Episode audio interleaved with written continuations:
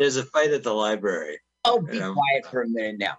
David showed up with the Jeep with uh with Rodney, who they fucked up his car, and then he pats him on the back and walks by him. He's really saying, I'm not with you guys anymore. That's it.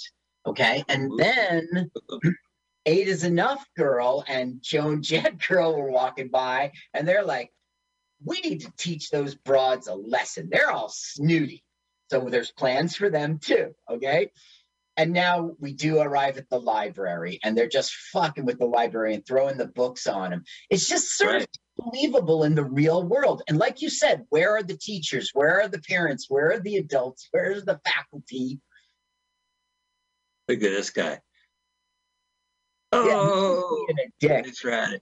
He would go on to write a great uh, book about acting, apparently, that uh, that uh, David thinks every actor should have on his shelf. So he's like, "Oh well, yeah." That. He goes, "I'm going to help that guy," and Mark is like, "Come on, man! Look, they're already on to you. You're you're you're not one of the clique. You better get. You know, they're just having strife between the two of them. Are you with us or without us?" You know, I read that guy's acting book. It was actually it was called Massacre at Central High uh, Acting: The Don'ts and Don'ts of Acting.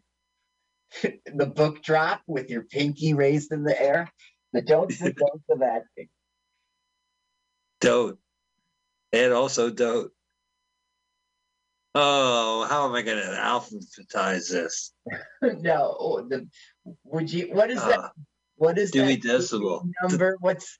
Can you read? What eight hundred? Oh, is that literature? Seven.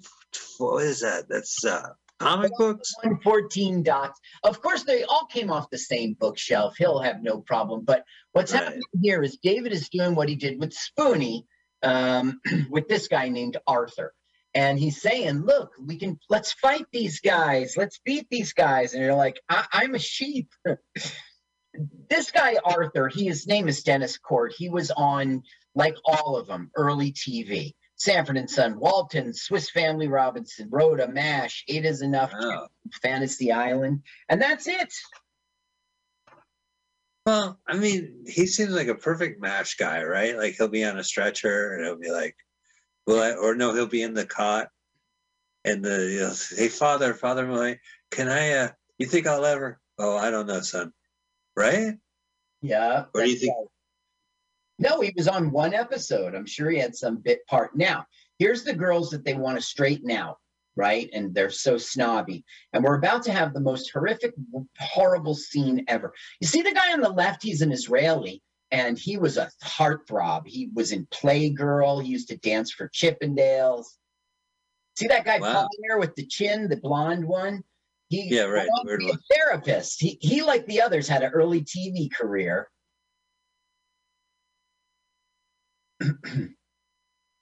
okay, this is just more boyfriend and girlfriend strife. I'm getting tired of this bullying thing and I want out, but I don't want out because I love you, Mark. But meanwhile, what's going on upstairs is they're going to rape those girls. Look at Oh, is he trying to distract his girlfriend while they do that? No. He I don't I don't he doesn't know about it. Understands that it's a rape. And she's like, Why are you pulling my arm? Let go. And he goes, Come with me and hang out. Let's be boyfriend and girlfriend. And she's like, I'm I just I like you. I just want to go home. So he's like, Fine. And by the way, your friends aren't such snobs anymore. They're partying with Bruce and, and Craig. And She was like, uh, party. Partying. And then she Party. goes back. Yeah. What, Party. the second floor bathroom? Man right by David's right, so she's, bar. She's like, wait a minute, I can't get a ride. But wait, what did he say? All right, so she's now, gonna. Her big deal was Friday the thirteenth. That that was her. That's what. That's a pretty good big thing. Yeah. Oh, you know, I would sue her for being such a negligent uh, camp counselor. Okay, you see this horrific, horrific thing. They're pulling her yeah, right. out here. and they're making eight is enough Lani O'Grady watch. And then so Teresa comes in all swarming. He's like, I'm waiting for my friends. Will this take long? She's really handling it. You know what I mean?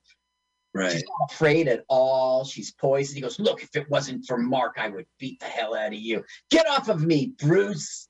Get out of here before. Ah, I'm just kidding. You're Mark's girlfriend, but get out of here. Right. Wow. There's some. There's the hall monitor. Well, no, it's David. David's going to catch oh. to what's going on. He's going to straighten this shit out right now. He stunt choreographed this, or stunt coordinated this whole fight. he he fight doctor it. Right. Ow! I'm hit in the nose. Listen, I'm a fight doctor, and I fought doctored many a scene before. Mike, what is that joke? He's say he's talking like a caveman. Okay, you see that punch? He's real proud of it, and he's going to get knocked over. He's proud of that one too. I read two interviews with this guy, and he talks about. Yeah. Ow! Really? Hey, Carl, didn't you say that they break like the guy gets hurt, physically hurt, and they they keep the scene going? Look at those. Yeah, you see her boobs. I did. I said, look at those. Okay, now they're going to get put away her boobs. Okay, and that's important for a continuity error, which I think is pretty major later. Look, okay, her boobs are put away now. See, Right. Okay. So what's the continuity error? Those- Moves are put away. All right. boobs are put away. Okay. So so far the continuity is accurate. Okay. What could possibly change it? Okay, now watch. Boobs are out, and she's in public. She wouldn't button up. Oh my Her boobs are God. In public, Damn. she would go on to be a heroin addict and die. Did you see that leap? That's like a Ferris Bueller joke right there.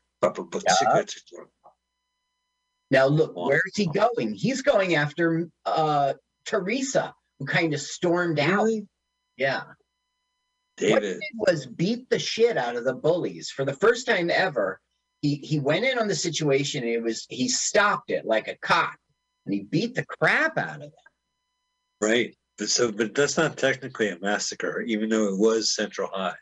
Look at her cool car, man. It's a convertible Beetle. Beep beep. Oh, it's gorgeous. These these convertibles are perfect for this location.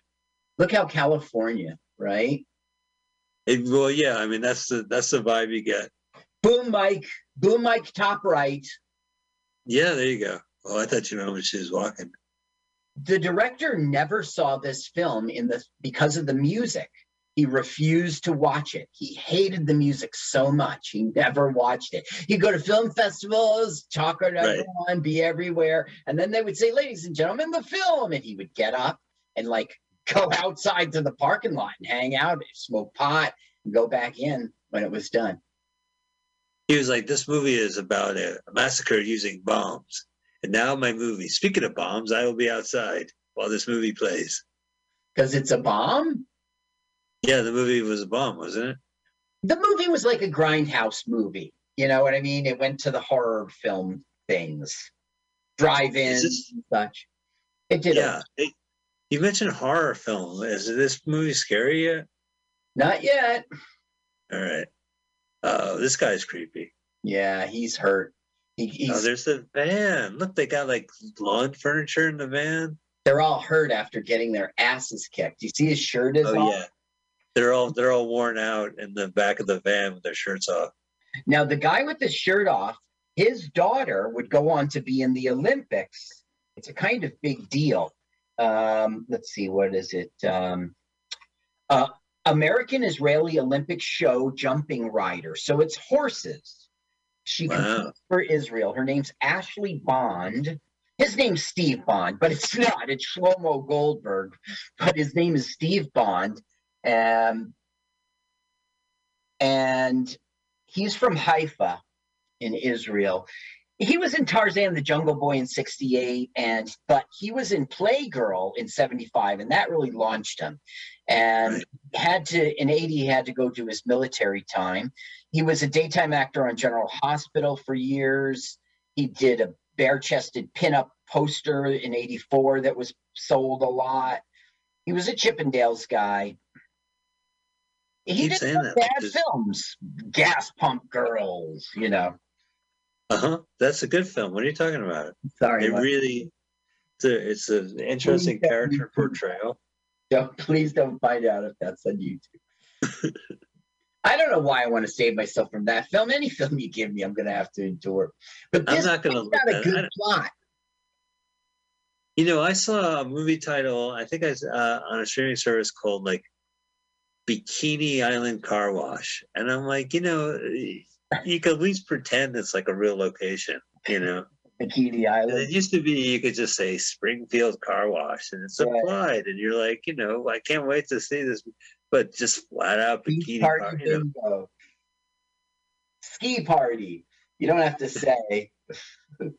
okay, so Steve Harvey comics. he's okay. So they're in the van going, "We're gonna fuck him up," and then Mark Right. goes, "Wait a minute, you dummies! This guy just beat your ass. Don't you think he'd be more valuable with us?" It's like he never wants to be with us. He goes, "Let me talk to him." I mean, they were like, he has a point. Like, okay, he kicked our ass, but now he sees his girlfriend and David skinny dipping.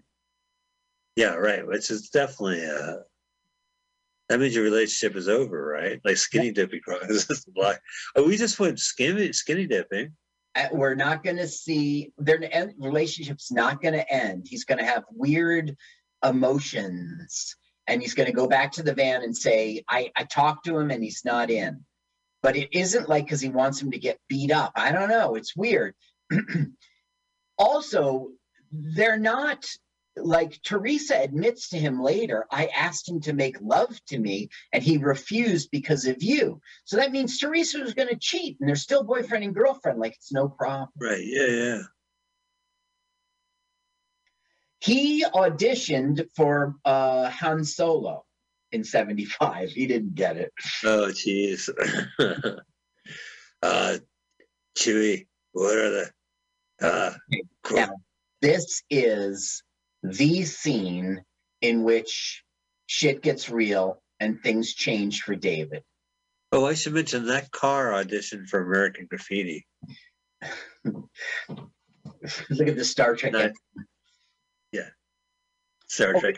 he was trying he was being friends with rodney uh, saying look let me help you fix your car and stuff now they're like come out here and get beat like a man and he won't come out you know he he actually auditioned for rodney that's the part and they gave him the lead now look Oh, they he gonna be used the jack And it- hurts him Ah, real bad really fucks up his legs his one ooh, leg no.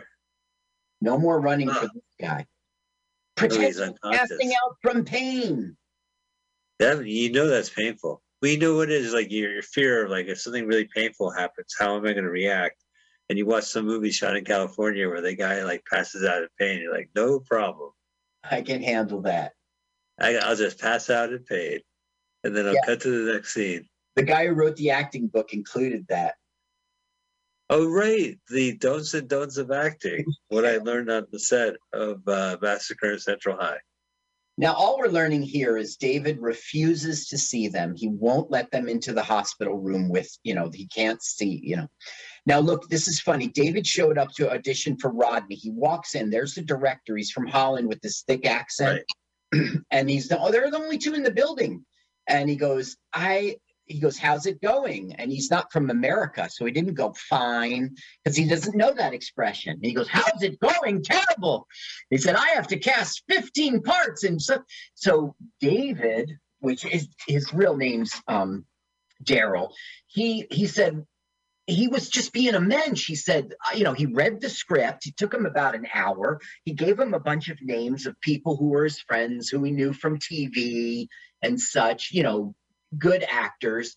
And so the next day, he read for the part of Rodney, which he had researched, so that which is stupid. So the next day, okay, we're gonna beat up your car. Look sad. So the next day, the director calls him at home and goes, I want you to play the lead. And David goes, Did you talk to my agent? And he goes, No. And he goes, Well, call her and hung up the phone. It's weird, right?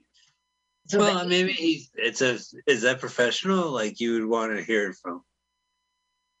He, he wants to get paid, right? He- So the agent calls him back right away and goes, Did you just hang up on a director offering you the lead? He goes, Yeah, I didn't expect that. I was shocked. I was stunned. He goes, Well, call him back right now. And she slammed the phone down. So sh he called. You know, it, it's just funny. What ended up happening is he would help and do everything on the set. They became fast friends, him, the director, and the director's wife. He would go over to their rented house in Holiday, Hollywood Hills like every day. And even the nights, he practically lived there. They became fast friends for life. Weird. Now here's So this movie, back after this three movie's months. a, this movie's like a launching pad for everything but the movies, like friendship, CGI, Mhm. acting, books, Revenge of the Nerds. Uh, t- TV movies that TV shows that took place uh, from 1974 to 1981. So you can see he's got a hurt leg, okay? And basically, Right. like, I want to thank you for not ratting us out. You never told anything, you know. Well, he's like, Well, I'm not a squealer. You see, David's changed now. Look how the film stock has brightened. I think it's because he changed. no, I see the change reel screen too. Uh, the change wheel, right? Yeah, you can tell David's changed because there's a big circle above his head. He's, it's a halo. Right. They then they have to change the reel. Okay, here's step one of the new David. Okay. No longer a convertible driver. Look at Paul. He's so proud of his van and he's so proud of his chin. You could hear the dog in there. Oh, look at that bum leg. Yeah. You know, that's thank God he wears bell bottoms because they're a lot easier to put And on. look what he's doing. He's cutting the gas line. No, wait, what's it called? He's That's what I the, thought too. the brake line, right? Is that what they That's do what in I thought too. But he's not. It was on the hang glider. Right. Oh, the, wait a minute. Well, okay. In the early scene, he goes, What do you want to do? Let's drive around and show David the place. Hey, let's go hang gliding. Let's go surfing. right. So they introduced that they hang glide. Hey, and, and student parking lots, student lots, do you like leave your your hand your uh wind sailing shit on top of the roof?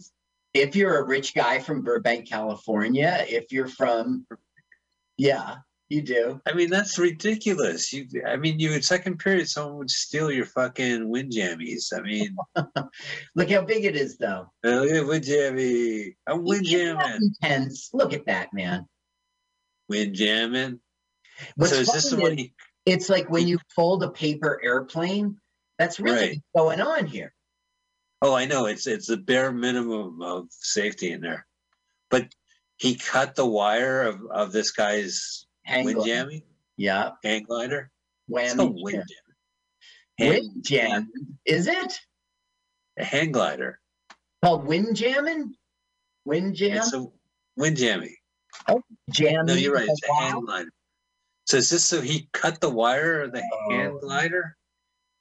I'm not answering Wait. that question, Mike. But what- yes. what's the yes, result? Yes, yes, he did. Okay, so but what's the wire mean? Like he can't turn left, he can't hit the brakes, he can't turn the don't do not explode signal. Yeah, the do not explode signal. Oh no, the do not explode signal has been cut off. I'm gonna explode. Whatever could that wire do? He can't right turn. He can't left turn. He can't press the do not explode button. He's shoot. What he's gonna do? What? Okay, what that wire was leading to was the do not get electrocuted button, and What do he's you mean? he it was leading to the do not get electrocuted button, and he snipped the wire. That means electrocution is imminent. He was it Nostradamus? How the fuck did he predict this would happen?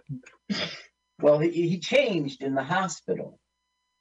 Uh, But Carl, like, did he have a premonition? Was it like that Christopher Walken movie, Dead Zone, where he gets like shake hands and he like, We, we don't see the scene. Oh no, what's wrong? Huh. Oh, his, oh, the, oh, electrocuted button! Oh! I don't get electrocuted button! oh, my mannequin! Is this the death of mannequin too? There's Oh. Sylvester Stallone, dead. Frank Stallone. Yeah, that's right, Oh. Stallone. Okay, now look. This Yeah, I'm looking. Teresa with her beautiful knockers, and she is with Mark. They were not witness to. Wait, but they were wit. I- Okay, this doesn't make sense because Mark just Right. saw his friend die, You know what I mean? Like this scene is, has no purpose. They weren't in some relationships thing that led up to it. They're just doing it on the beach. With a fireplace. So their friend died, you're saying. So they're like, let's fuck on the beach. Okay, I'll get some fire driftwood, uh, and we'll light up a torch, and then And- we'll have sex. You see how they roll Ah, tacky rookie rookie move on the beach. with all the sand in the crack of your butt? yeah, Rookie move. a lot of sandwiches. If you know what I'm saying, what a witch. Sand crack. Oh, meanwhile, the high school at night. Now he's got to poop real bad, but he's holding it in. No, he has a bum leg. Don't you remember they oh, dropped the oh, car? oh, oh, oh, oh. oh. Because I've been there before. Are you sure? Like you stiffen up. Look, What do you do? Do you- Oh no, he's not. Ooh, janitor, Craig, pool, pool closed. The janitor. That's a that's an adult. We finally. uh Yeah, that's right. The handwriting of an adult appears in the film. we will see adults in the very last segment. He was about to go to five office. Okay, Now he- what he learned was the pool's going to be closed. Okay, that's what he learned. Now, in the real world, you know, a janitor wouldn't write to Craig. You, you see, Bruce is dead now. Craig's father made the pool. I don't know why he would get alerted. He keeps bringing it up, Craig. What an asshole. Yeah. I Yeah, get it. Your father. Yeah. Who made the locker rooms? Craig said. I could fill this pool with money and swim in it. Shut up, Craig. Shut up, Scrooge McCraig. Now look, David cut the lights so Craig can't see, and he's about to dive. Into uh, a pool full of gold coins. But David cut the do not drain the pool button. Jesus. Do not drain the pool. Look at this, the triple Lindy I'm of death. dying. I'm a stunt man. Oh no. Oh, those dead. shells a splatter. No water. That's right. They don't. It's really cheap. Well, it was pretty impressive. You got to see a guy shirtless, uh, buff guy do slow motion death dive. Okay, now I don't see it happen. Okay, but Mark elbows a guy in the nose, and it breaks his. No- uh, oh yeah, it's Rodney. See Right. Rodney there on the right. Yeah. My dad. He's supposed to get elbowed in the nose by Mark, but I never see it happen. But it, but it, it hurts. It breaks his nose in real life. Right now, right now. Oh, the camera moved. See, look, Look, broken. it was broken. That right. Wait, Right there. watch for it. Oh, Nope. See, it didn't happen. The internet claims he got real life hurt. Oh, that guy got hurt. And um, you see his nose is broken throughout. The, okay, never mind. Screw you, internet. Hey, wait. So, it's, what is this next? This is the afternoon or next morning? I think. Did they Okay. close the school? See, that's the thing. It doesn't make any sense in the real world. You've had a student die in a hang gliding accident. There's no counselors or like No. Now you've had a guy die on the school grounds. You would have it roped off. You'd have cops. You'd have, but no, they're just like it's like that movie we saw, Concord Seven, Concord seventy nine. Like yeah. they would shoot missiles at the plane. They said they would go, they would land and go, "Woo, that was a close one." Okay, come on, on London. You know, they just keep flying. Wow, that was Well, I close. would, you would figure the other rich sports would be nervous, like polo team would cancel, and the uh, lacrosse team would cancel, and the the, the skiers would cancel. It's not a you got- sports murderer. Well, only rich sports like hand gliding and uh, Polo. Okay. it- So, you, my dad owns a pool. What happens now is they're all hanging out and they're talking about like what's going on. Bruce died, then Craig died. The bullies are going away. So the two remaining bullies, Mark and Paul, show up, and he Paul goes, "Break it up, okay, everybody scatter," and they just ignore what he says. They just ignore him. So David's like, "Why don't you fuck off, Paul?" And Mark's like, "Come on, David, let's come on, Paul, let's fuck off." So see, things are changing now, and they're like, "David, yeah, thank you." Yay! We appreciate that, it. Now, David still has to poop very badly. It's a constipation. yeah, Now, you can Paul- tell by the way he walks. Yeah. Because I've been there before. You stiffen up. Now, he snipped the what- wire of the hang glider. It, it's smooth sailing for like very several scenic scenes. Just when he goes over the electrical wire, that's when the hang glider falls apart due to the cut wire. there was no do not electrocute. If he would have sailed right over that safely had he not snipped that wire. Okay. Um, now, it's really weird. It doesn't make sense in the real world. Uh, Paul was like, come on, Mark, we're the only bullies left. We got to double down here. It's like as if they're supporting an, an empire that's crumbling. You know what I mean? It doesn't Oh, make yeah. any sense. Now, Well, you know, it's the moose versus the jugheads. You gotta, you gotta keep the war going.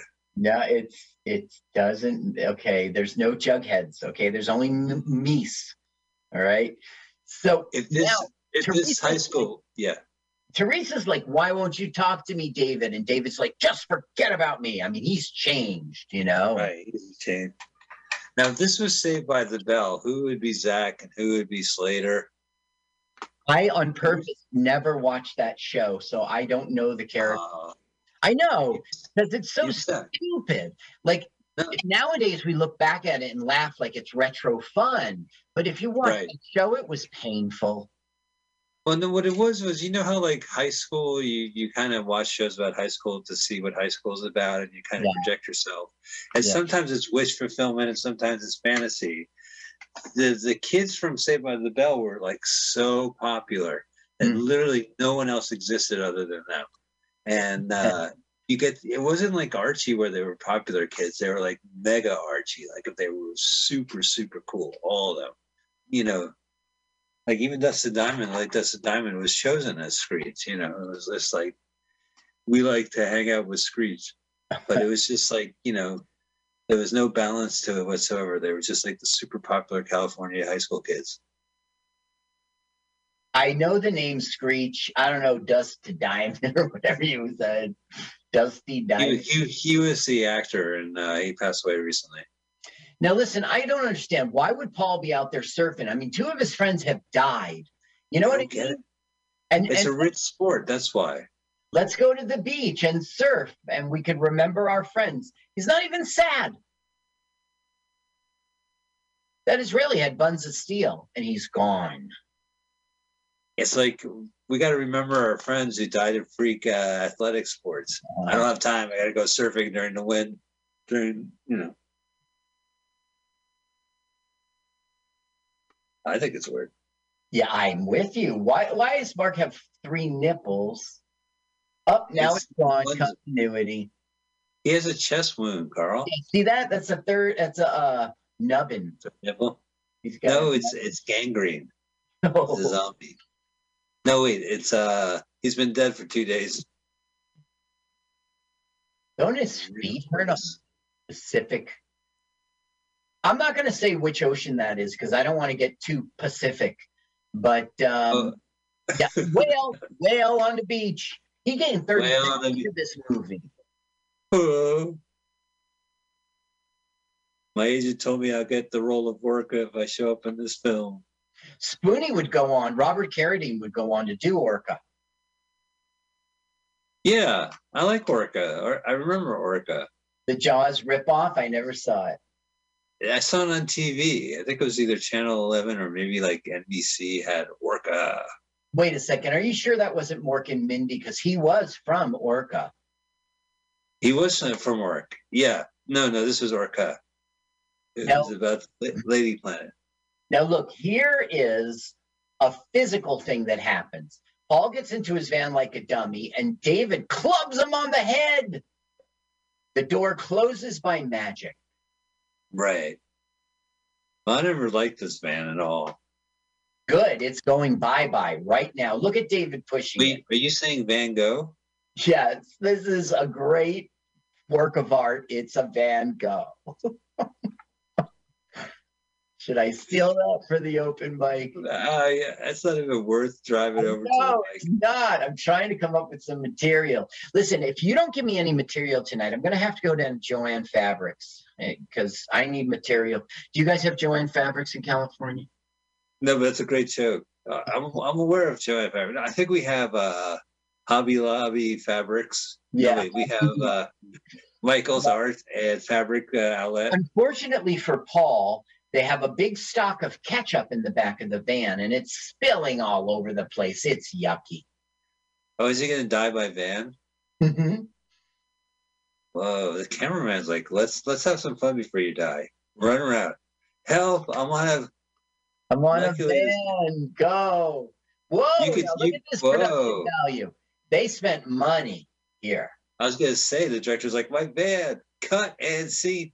Now My watch man, how bad it cuts away for a bomb. Whoa, is that the explosion he put in there?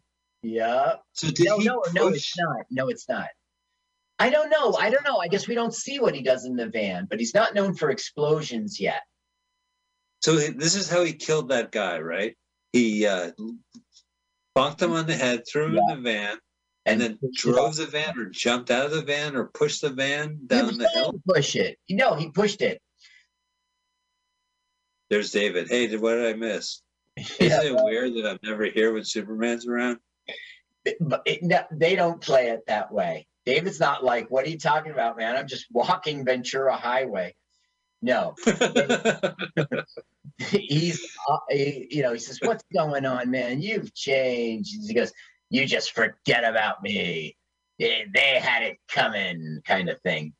You want Dude, to hear? you do to this? What do you do the side of Pacific Coast uh, Highway after the murder? I got an alibi. I'm searching for uh, loose change. See? beep, beep, beep, beep, beep, beep, beep, beep. I was whale watching. Did you see him? He's him. We called him workout. Oh, I missed it. I missed it. I just wanted to show you that this film is horribly acted, but it has a really interesting plot. And you keep Yeah. watching it. Beside, look, I've seen this thing five times now. This is my fifth because yes. I have to. And I got to tell you that they're going like, Are you sad? Yes, I do feel sad. Want to go to the beach? No, I'll just go home. It's terrible acting, but the plot is like, what's he, who's he going to kill next? What's he, you know, and the way he's like talking to people, and you're going to see that more's going to develop now like the people think there's a vacuum of bullies in the school and they're like we could be the bully man just take a poop man just they have medicine for it just sit look at his Look at his big balls He's pants He's he's not looking for the bathroom. He's looking for the skipper. Gilligan. he just needs the hat Yeah. I'm here to play Mork and Mindy and uh, Popeye. Oh, there's Carradine. Yeah So, so the Carradines, it was three brothers that act, and their father was an actor, right? Is that, is that Right. the story? yeah the story is the father was the known actor and thus his children you know i don't know if he pulled strings but they followed in his footsteps and they were received because they knew the father lots of times shh, shh. It's a library. Stop yeah, bitching. Shh. Guys, it's the library. Well, look at that. He's got a, the script being read to him in the ear. Or is that like a like portable phone? Here goes Oscar. Now that the bullies are dead, they're all his friends. Hey, they're not fucking with him either. No, Hey, like let's stab you for fun. it's like a nice thing. Love Shiv. I don't have the history in front of me of what the father was in that made him famous. Right. No, know the one brother went on to do the Kung Fu series. He was like the golden boy. Um, Right. We saw him in that uh, Kill Bill.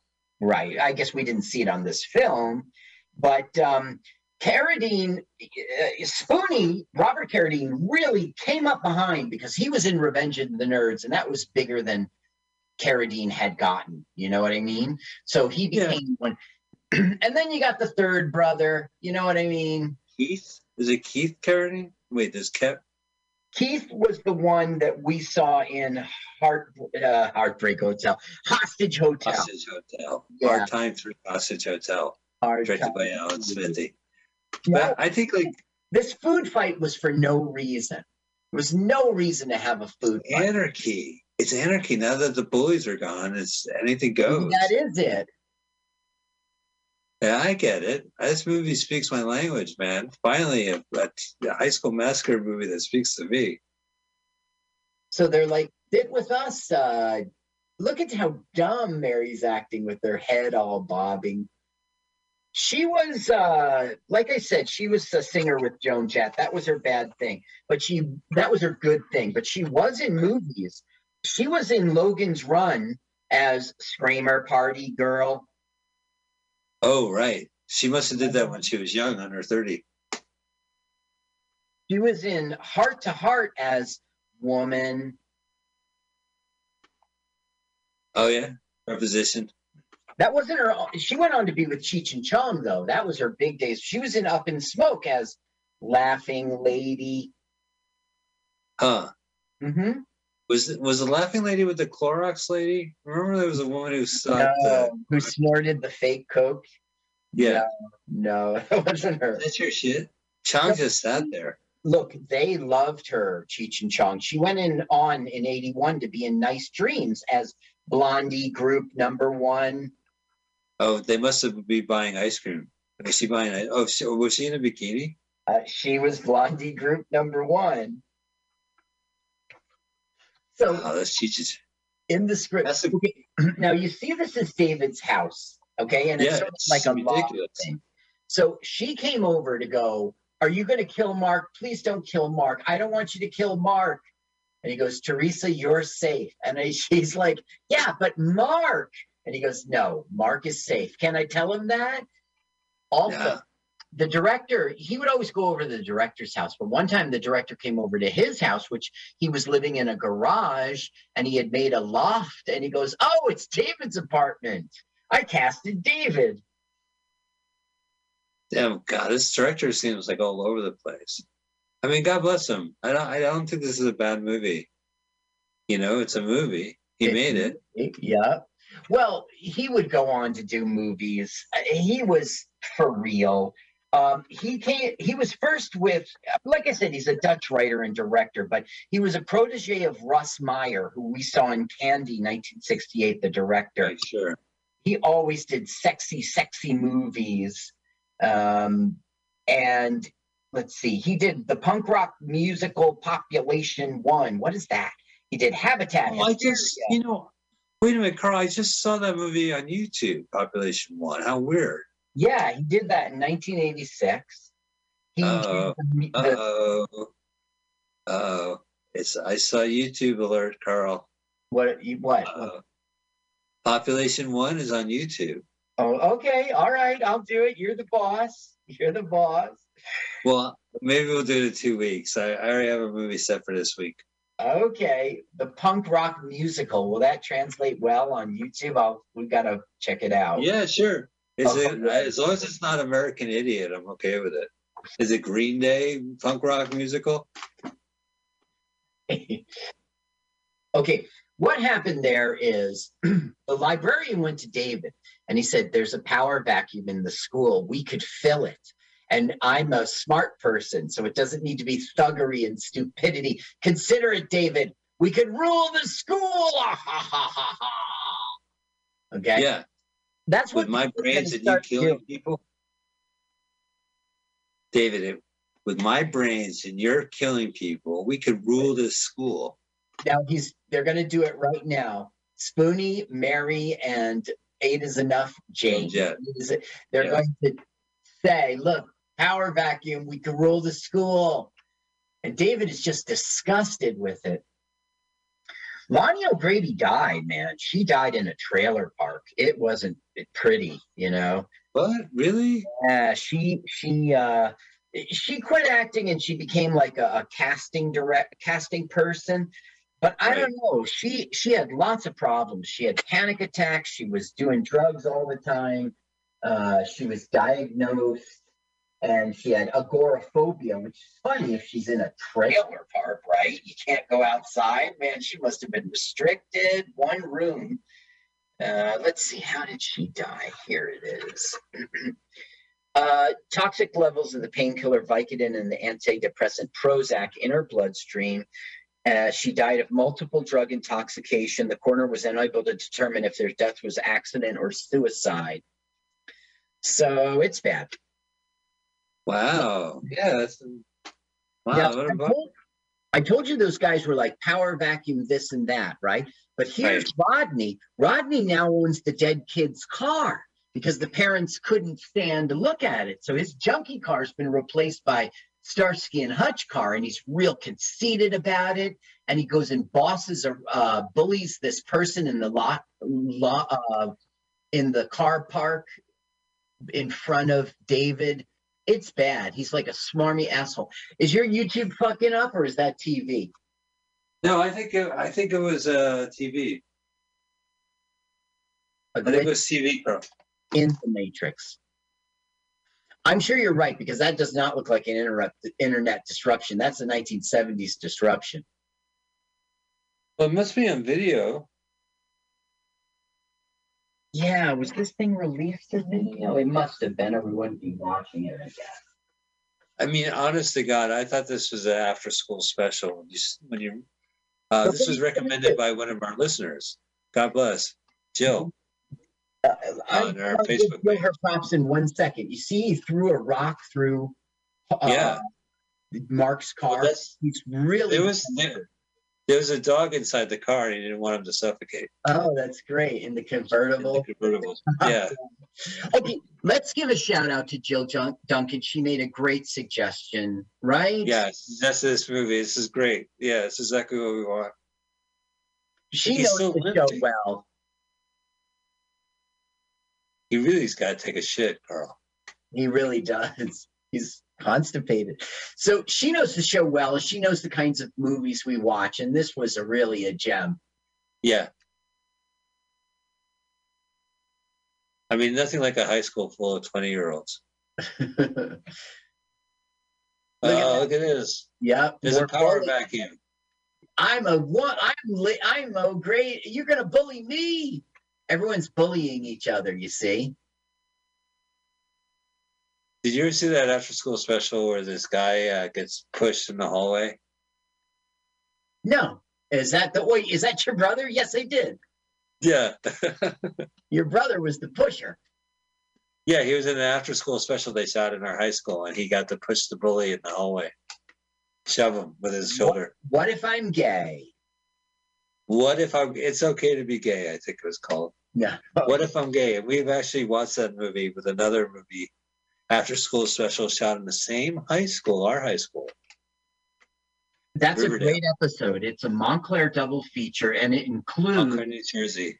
it includes an interview, right? Proudly Resents clip, in which we made an appearance about that film.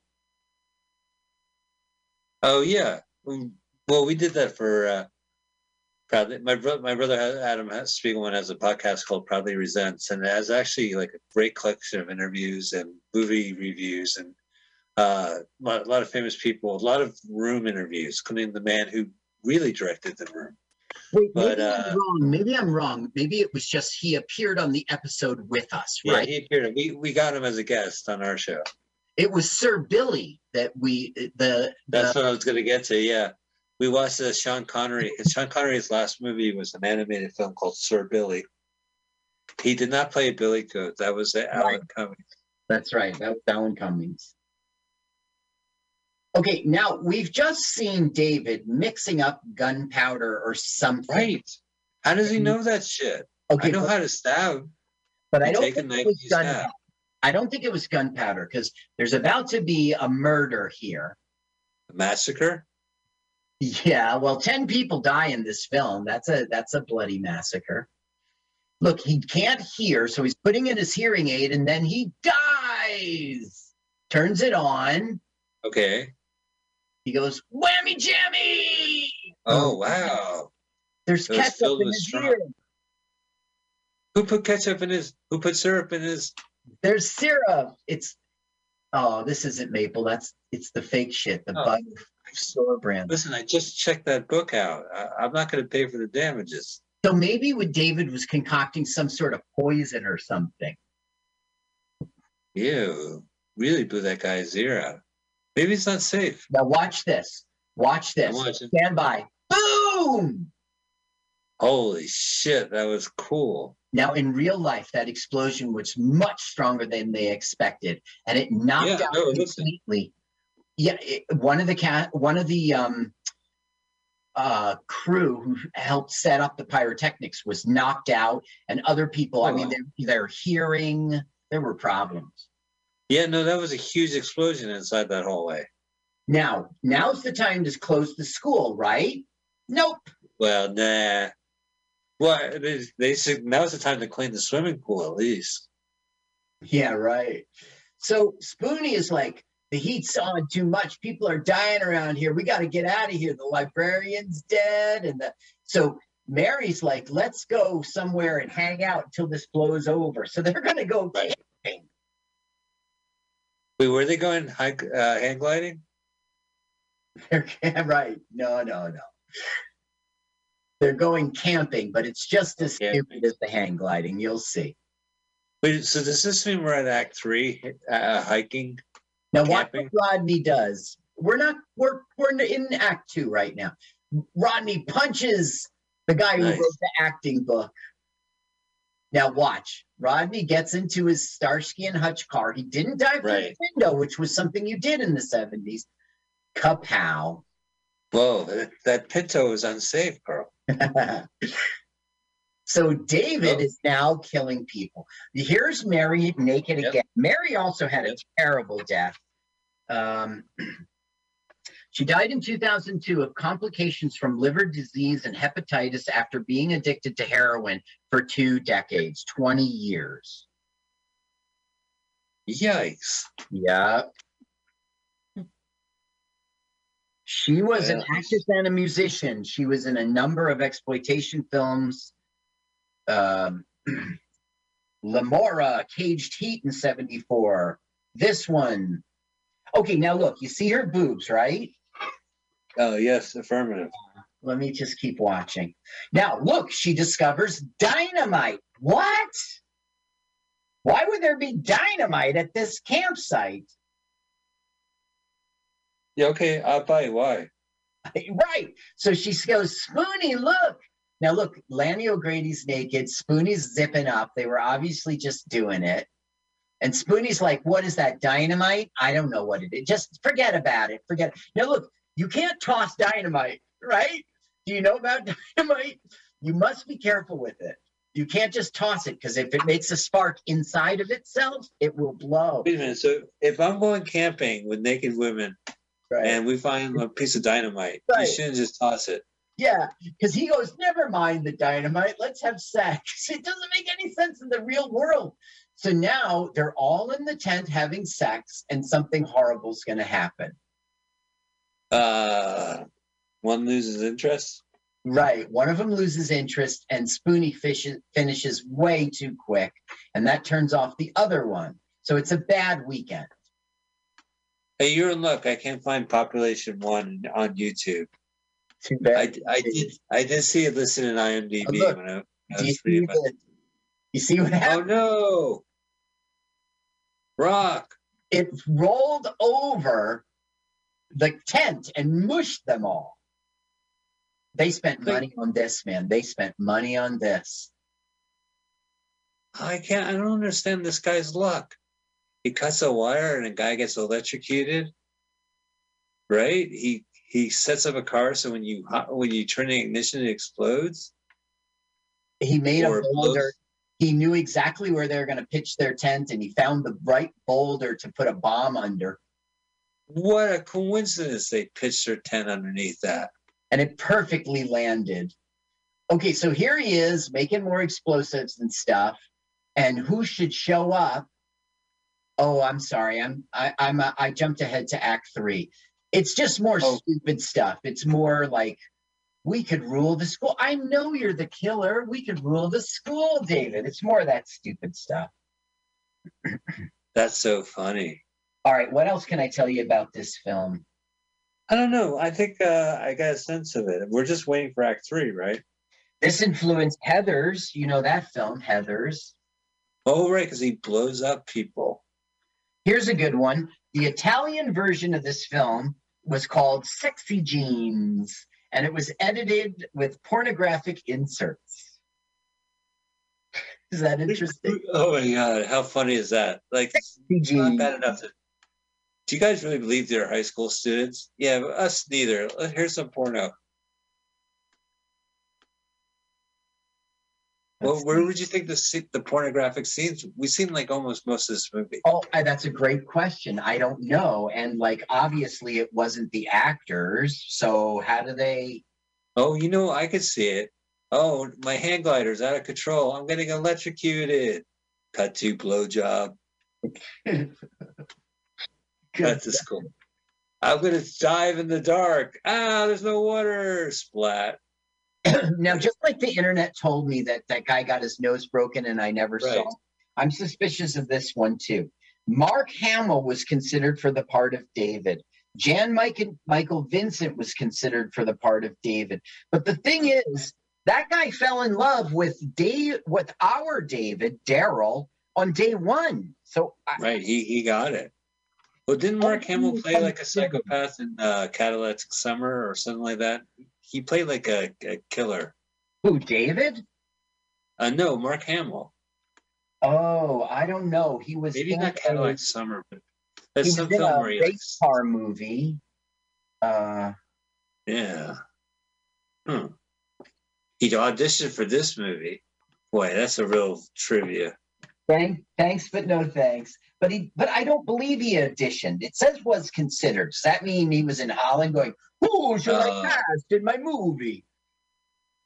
You know, that's like when you you're trying to write a trivia question and you're like, "Who said acting is like blah blah blah?" Uh, anyone could say it. I just said it. You know, like it's not. I don't know. I consider Mark Hamill. Now, Turner Classic Movies was scheduled to air this film. It was called like the TCM Underground series. Yeah, sure. They show a lot of good bad movies. Well, they, the standards and practices people decided it was too violent to air. Do you agree? I don't believe in any of these deaths. Okay, Mark comes over with a gun and Mark confronts David and he goes, Look, you gotta stop killing people. Listen, huh? We're giving away our cars. It's really bad. Is he the last bully? Yeah, he's well, but he already has a pass. He's never going to get killed. He's like, "What are you going to do, David? Kill me?"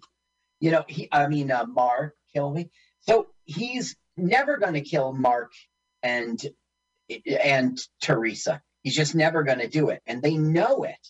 We're in Act Three now, and we're heading to the last scene, last segment.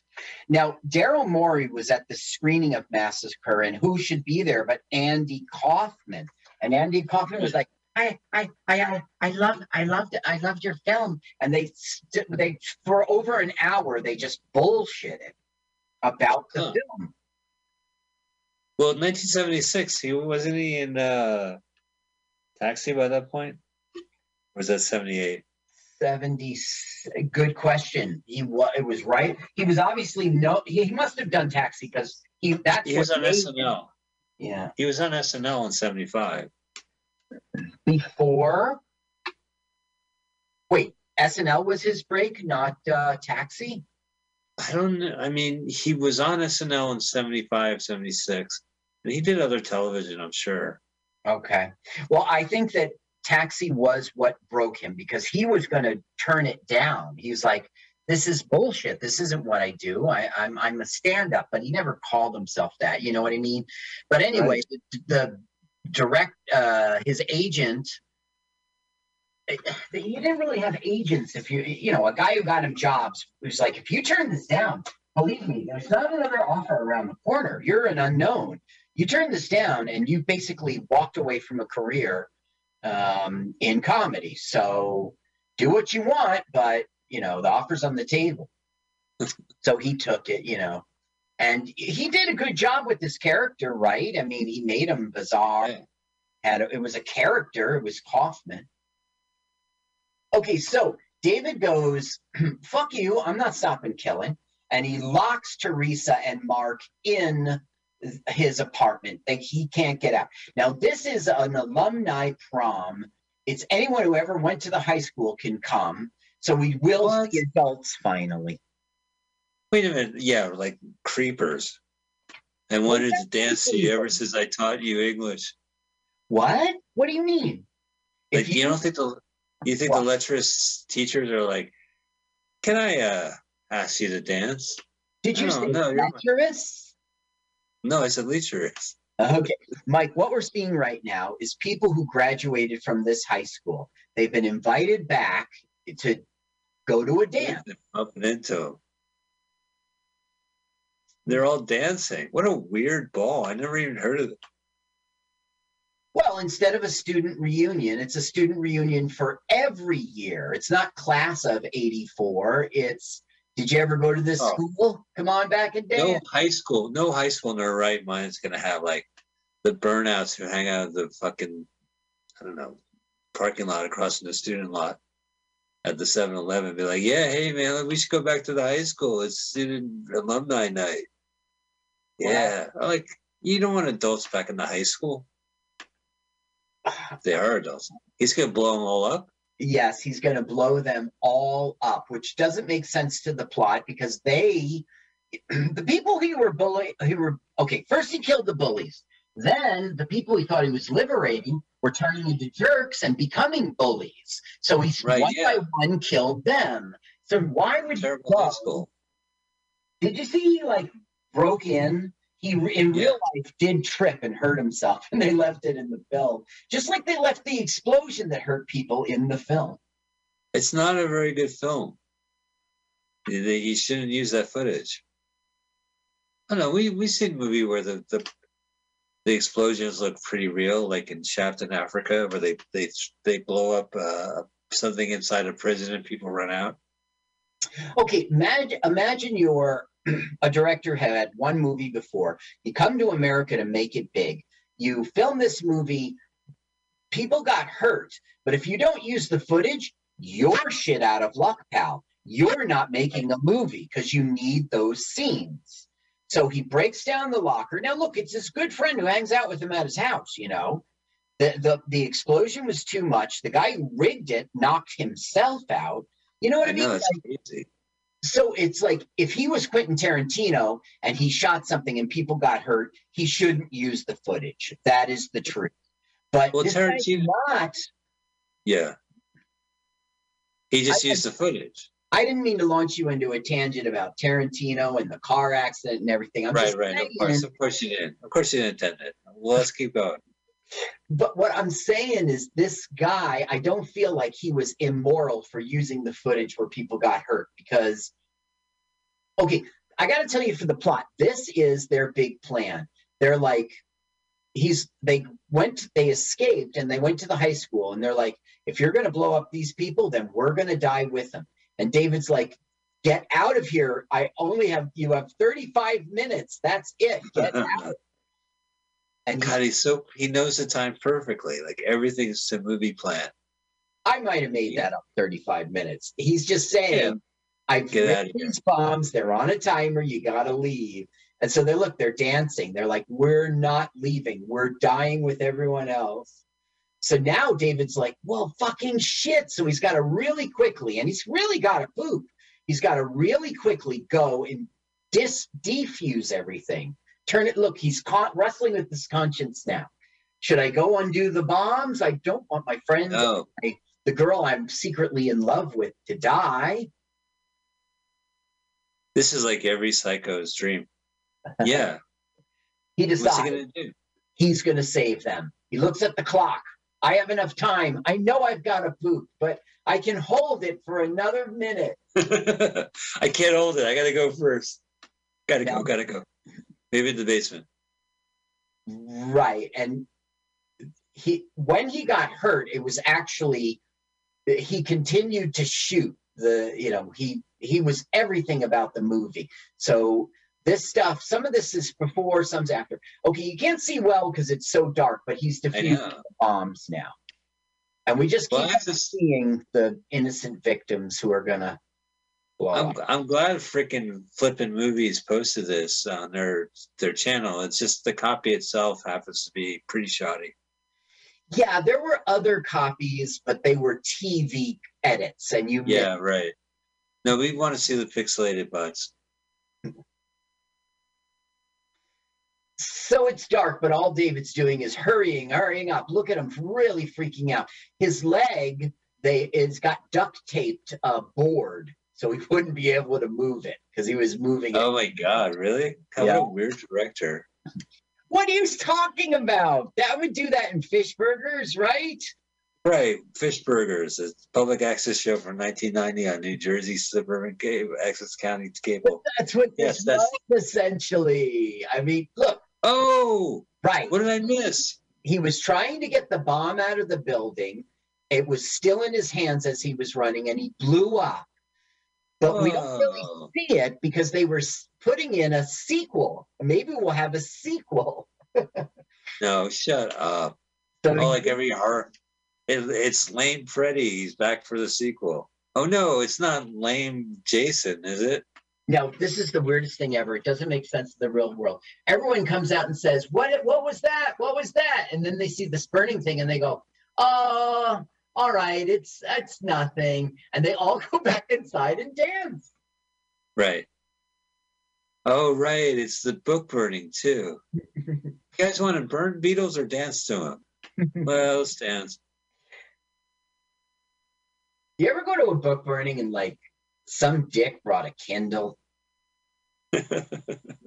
That's your joke you gave me. I- I know. I, I appreciate that joke. You, you And I- did it justice. I got it right here from this show. That was years ago. I did it at the open mic. It worked so Yeah. well. I kept it. It's in the A list now. It's in the rotation.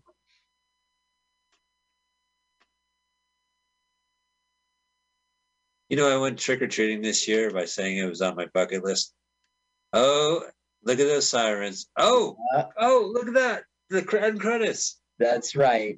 Okay, so We did it. what happened here was the guy gets to the school. He used to get bullied. His best friends become the bullies, like join us. And it's like, it took him a little while, but he's like, I'm not doing it.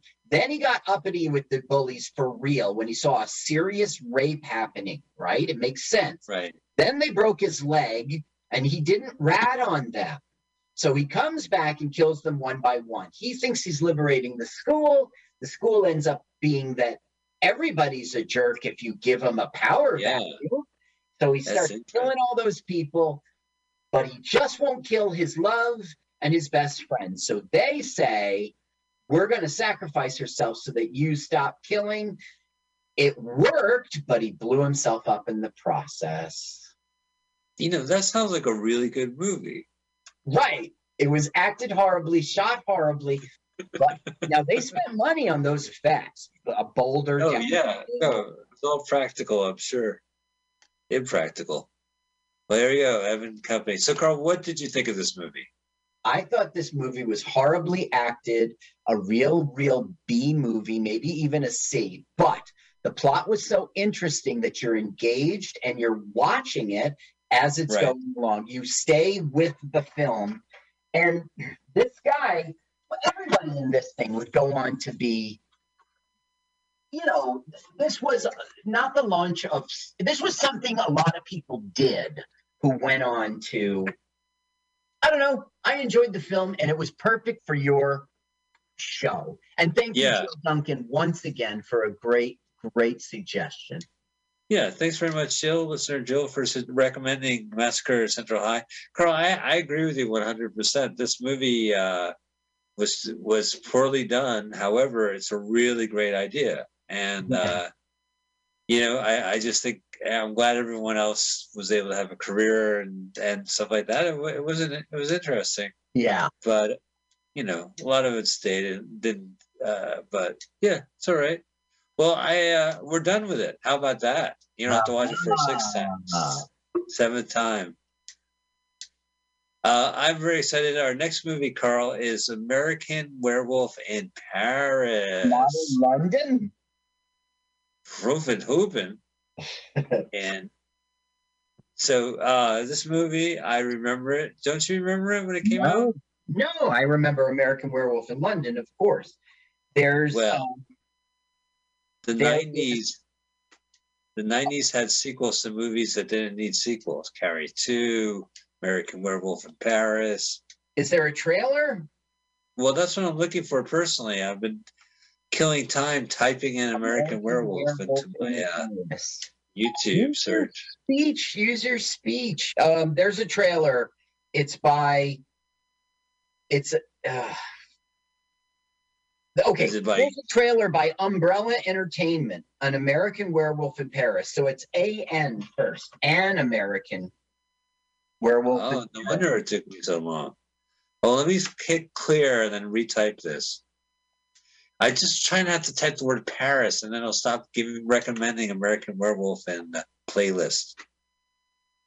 I don't Oh, want wow. American. It doesn't even say movies like American Werewolf in Paris song. It's not a fucking song. American Okay. Werewolf in London is a song. Look, look for American Werewolf in Paris trailer, and you'll find Umbrella Entertainment, 117,000 subscribers. Should I press? I'll do the sound. Yeah, do the sound, please, because I'm looking through all this right now. Okay, so you're not ready yet, right? Uh, yeah, I am. For of the show, I am. Let's just go ahead and hear it. Okay. Okay, so everyone at home and Mike in Los Angeles, get ready to play. Press play. American Werewolf in Paris trailer, Umbrella Entertainment. Three, two, one, go. The Eiffel Tower. Come on. Oh yeah, Hollywood Pictures. That was Walt Disney Company doing R-rated movies, Mhm. like Touchstone. Uh oh, are they gonna parkour the Eiffel Tower? They're gonna bungee jump the eight nineties version of parkour. Oh no! Don't bungee jump during a storm. Oh, a French girl's gonna jump off the Eiffel Tower. Look, he's bungeeing. Radical. kind of girl jumps off the Eiffel Tower has issues, major issues. Is he a werewolf, Carl? I guess so.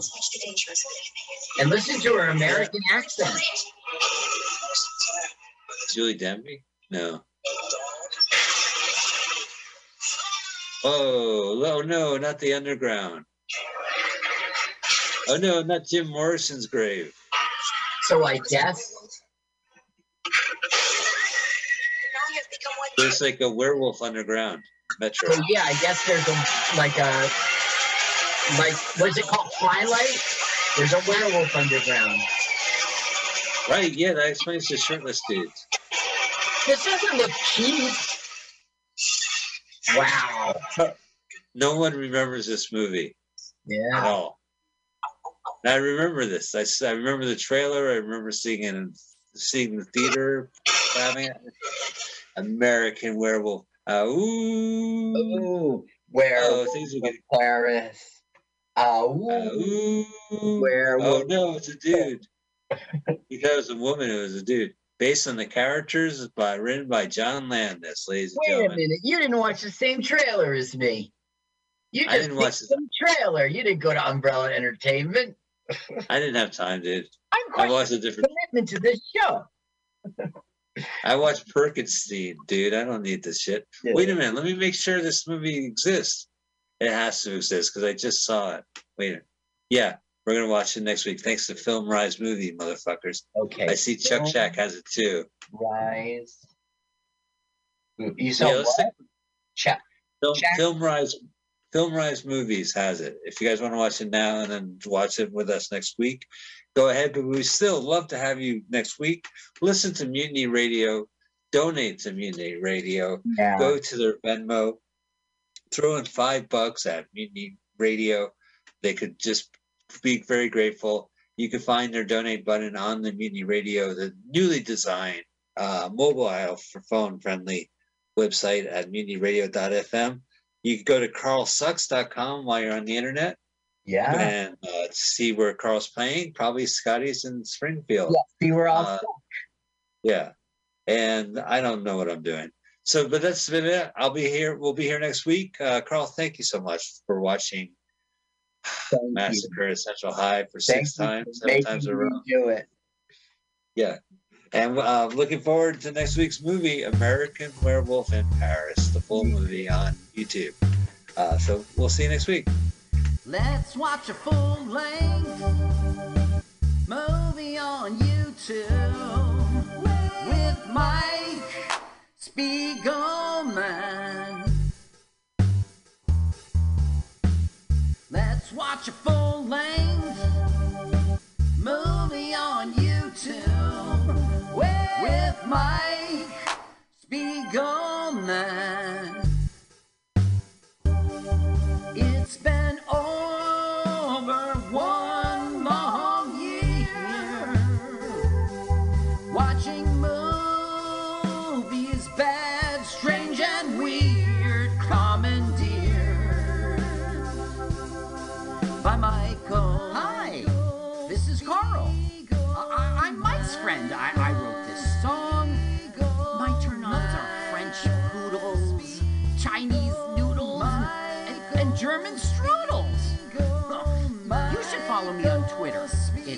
jokes to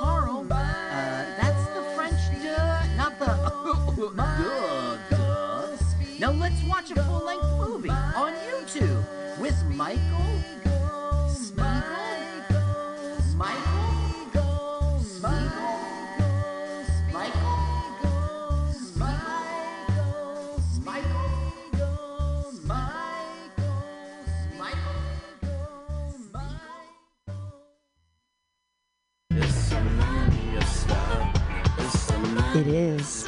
Is, is it six o'clock yet?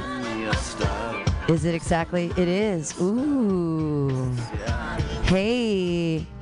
Hey guys. Yay. It's happy hour. It's the happiest hour of hours of hours of stuff. And none of you have any family either. Which is funny because I actually know you have a family and you left your family to be here, which is amazing. I'm like, I have no family. And so I'm here, and you left them. You left a warm place, probably with tons of leftover food, happy children, all these things. And you're like, yes, I left on purpose. You'd rather be here? That's amazing. Okay, that's cool. Hi, Dan. Haven't seen you in a while. Nice to see you. Good stuff. Next here. I feel like I'm in Romper Room. I see Ian. I see Chad. No one knows who Romper Room is. You're all too. Do you remember what you remember Romper Room? Okay. It's from the 80s. It was a thing. I don't know. I was there. You were there. no. Great decade. As I say, I have abortions older than you. I don't want to work old jokes though. I want to work. I yeah, they're all old. There's nothing. I'm like I'm old, therefore everything I write. I read a lot of Shakespeare. That's a weird thing to say out loud. That's kind of pretentious. That's do you really? We're we're pretentious friends. It's like yeah, I read in iambic pentameter. No, I was reading um, Macbeth. Well, I will. I'll do some for you. I was reading Macbeth, and it opens. He's such a feminist, you know. Double, double toil and trouble, cauldron burn and cauldron bubble. Shakespeare was talking about menopause. Who knew? Like my cauldron is bubbling. It's so hot. It's my crotch pot is so hot. I can put an egg in there at night, and in the morning, it's soft boiled. If I leave it in until lunch, I can take it out. I can make deviled eggs. I just need a little mayonnaise. yeah, that's that's what I'm dealing with. They're just it's how do you make menopause funny? I don't know. you certainly can't make it sexy. Thanks. Yeah, I'm sweating so much. I sweat. Seriously, like hot flashes are the only way I can equate them for men is it's like when you were 14 and you got accidental boners and there was nothing that happened and for no reason just this uncontrollable thing happened to your body and you're like well I guess we got to go with this. That's the only way. Like suddenly it's just it feels like tons of ants are biting me all at once and they open up my pores and just liquid just pours out of them it's the opposite of goosebumps. It like like that's when you're which is funny because the technical name for that is peleo anyway, yes, piloerection is the piloerection is when you use goosebumps. That's the technical name for it. Yeah. So the, and there's a very small segment of the, the population, a very very small segment that can give themselves piloerection, which is supposed to be something that's well, it's not supposed to be auto um, created or whatever. Anyway, I think I can give myself. I know I can give myself hot flashes. I think I can give myself goosebumps. Anyways, the research doesn't always help a joke. Everybody. The more you know, sometimes not so much. sometimes you make it worse. I make it worse by knowing too much. That's the problem with smoking weed. People go, "Oh, if you smoke weed, you're dumb," and I'm like, "N- "No. If I didn't smoke weed, I'd be interminably smart, and no one would be able to hang out with me. I'd be such a pretentious douche. Like, imagine me more pretentious than I am already. I know." Well, somebody give me a T-shirt that says like MFA. Mm, degrees. They're so dumb. That's what we should do with them now. We should just put them on T-shirts and be like, "Look, I'm worth something." what else do you do with your degrees? Put it. I put them in my kitchen, and uh, they kind of collect like bacon grease stuff, and it's like I should probably clean my degrees. There's no reason for them. Okay. Uh, that's depressing. Well, we'll just start letting you guys talk because I don't really have a lot to say. I don't want to run old jokes either. I'm just like so bored of my material. Um, but um, I mean, we don't really. You're supposed to go first because yes, because you have a because you have a family and a place to go to and children and everything. All right, the Tool Man is visiting us tonight. Everybody, put your hands together for your first comedian, Tim the Tool Man Taylor. Yay! Until you get bored of me? That may be below four minutes. Until all of you are bored. Let's hear it for Pam. Menopause, comedy. Come on. That is, that's bold. That's courageous. Happy to be here tonight. Hi. I like your hat. Looks good on you. Somehow, without a hat and a hat, you look good. You're a good looking guy.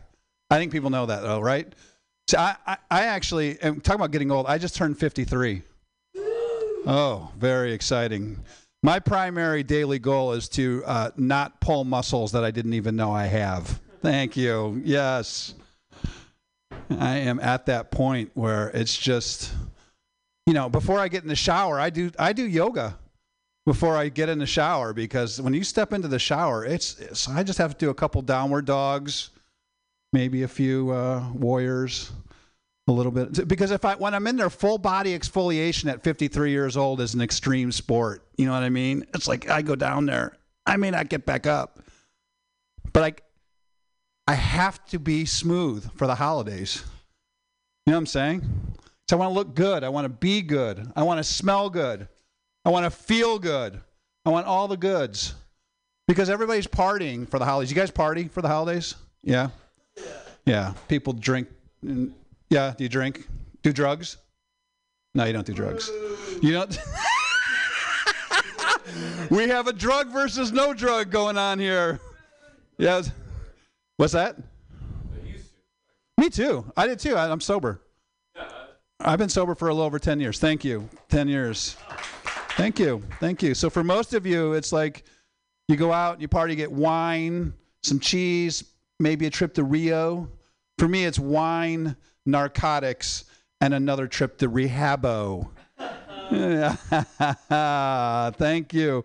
I. Uh, it's funny. I, I'm a sober guy. I work for Wine.com. I'm an alcoholic who works for Wine.com. And back in the day, it was like, why are sales down and all the wine is gone? Tim is running the warehouse. Something's going on. Can you guys guess what I was? at, What what what my things that I like to do? The kind of drugs or alcohol I like to do? Can you guess? What what, what would you guess? Yes. What would you guess? Yes. What would you guess? Yes.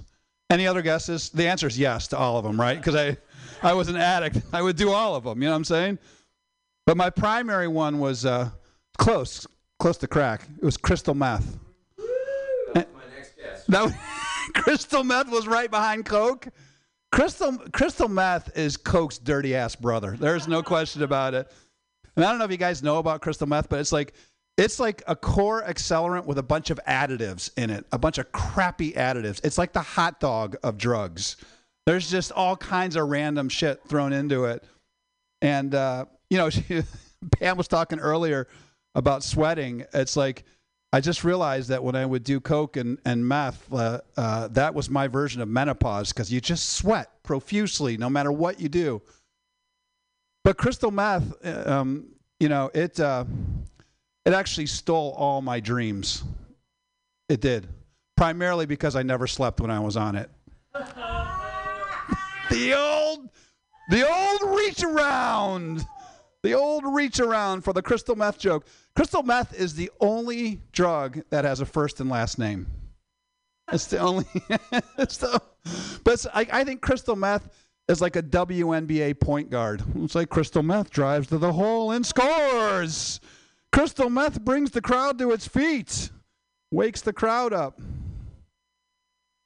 It's like I, I'm in show business. This is show, but we are in the business of show, people. I'm in, yes, I'm in show business. Never been on TV. Arguing with a group of comics over the remaining narcotics was my version of being on Whose Line Is It Anyway? that is. That is. Pam Benjamin giving me the love. The interesting thing about crystal meth, which by the way is a sentence you will never hear anywhere. it sounds like I'm talking about gardening. It's like the interesting thing about tulip bulbs. No, but the interesting thing about crystal meth is you can have sex for a really long time, which is awful for every woman that was with me when I was on crystal meth because I was horrible at sex. I was awful at sex. Because, I mean, for me, here's an old one. For me, uh, you know, clitoris was like an island. I thought clitoris was an island in Greece. I had no idea where the clitoris was. For me, the clitoris was like, you know those bumps they have on the freeway when you get out of the lane? On this, that was like the clitoris. It's like, oh, bump, go back down there. But no, it was like, and it's, and it's sad because you know these these women I were with, they, you know how you have like a near death experience. Women with me were having near sex experiences. It was like sex, but not quite sex. You know what I mean? It was like their whole life was flashing before their eyes as I was down there doing my very lame bit trying to have sex with them. But, uh, and you guys are having a near laugh experience. Thank you. A near, la- okay. Anyway, um, so the thing is, is we would go on and on and on until I would hear those three words every man waits to hear from his woman. Please stop now. okay on to the auxiliary material. It, you know, the thing is, is that um, yeah, relationships were difficult for me. Sex difficult for me. Sex with me was like a game. That game was tic tac toe because it was brief, predictable, and in the end, nobody won. and there were a lot of X's. Thank you. Oh, no O's. There were a lot of X's. That's Dan dropping tags on the Friday night at Mutiny Radio. This why is the happiest hour in San Francisco right now with us. If you are not here at Mutiny Radio, drive by right now and come in because you are missing the happy hour. Oh, good point. Do not drive by. Drive and park and come by and see us. Just drive and park. But we, let's look. Women are banging down the door to get to me, primarily because I use gender-neutral restrooms. Oh yeah, okay. We're about we're just about done with my material for the night. It's getting close. You guys want to hear more about? You know, actually, anybody in therapy here? Yeah, I am too. Great. Is it working? See, therapy is okay. Good. That's good to hear. Therapy didn't work for me. I used to lie to my therapist all the time. You know what I'm saying? used to lie to my therapist all the time. And there was one moment, like uh, when I was honest with her, where she said, "What do you really want out of therapy?" I said, "All I really want to learn is how to use cocaine like a normal person." that was what I did. My life as a crystal meth addict. The thing is, is I was I'm a Wharton MBA. I used to try walk around in three piece suits, and I was doing meth in the bathroom. It was not very cool. But um, you know, today, look, today I have a family. I have a life. My daughter loves me. I love her.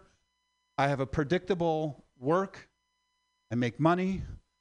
And I fucking hate it. I want to go back to when my life was destructive. You know what I mean? It's like most people look at people drinking champagne and think it's glamorous. I go down to the TL and it's tempting. I want to just throw.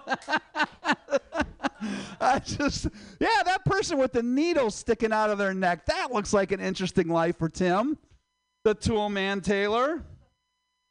You know what? That's that's pretty much all. Like that's right now. That's all I got. But this has been really really fun for me to just kind of randomly walk through stuff. I suppose I could talk about other stuff, but I think it's maybe time for other comics to come up here and share as well. Thank you very much. I'm Tim Taylor. Not for long, the future is coming Keep it going for Tim. I'm feeling glad Yeah. got sunshine in a bag. So of many funny one-liners, Dad. Those were good. Those were good. Those were good dad jokes. I liked them. I like that you. Uh, I, I understand that can't find finding the clitoris thing. That happens to me a lot, but it's only because I'm I'm also very old. I was born in '74, and uh, my bush resembles that. It's like a 1974 bush. It's very swampy. It's a lot like Vietnam War. Everybody's looking for Charlie. That's what I named my clitoris, Charlie. No one can find it because it's so so much hair, foliage. I know. yeah. The thing is that all the guys they're like quaff the crash site, and I'm like, I don't watch porn. I don't know what you're supposed to make it do. And so I was trying to shave, and I got it was a slippery slope. Like I kind of started, and then I found a bald spot, and I was like, oh no. so then I had to kind of keep going and uh, and then once you're once the front is gone, then you gotta got you gotta go all. Then it's like oh my god, and like how do you you got to get in these weird and and how do you shave a hemorrhoid? That's gonna be a bloody mess. Like so, are you supposed to pluck? Like am I supposed to put? What am I supposed to do in this situation? Then I realize after everything's gone and it's like whoa, it's like napalm, scorched earth. What's happening down there? I realized like what is the purpose of pubic hair until I peed and the pee went. So the purpose of pubic hair is to to funnel it into the toilet. that's that's how lady pee goes into the toilet. Is the pubic hair makes a a thing? Okay, too many secrets. Uh, but seriously, once everything is gone, it's just it's just a mess. I hate. I don't want to clean that much. There- no, no, it's just. Maybe that's why little girls pee on the seats everywhere because they don't have any hair yet to focus it into the toilet. I'm just saying. I mean,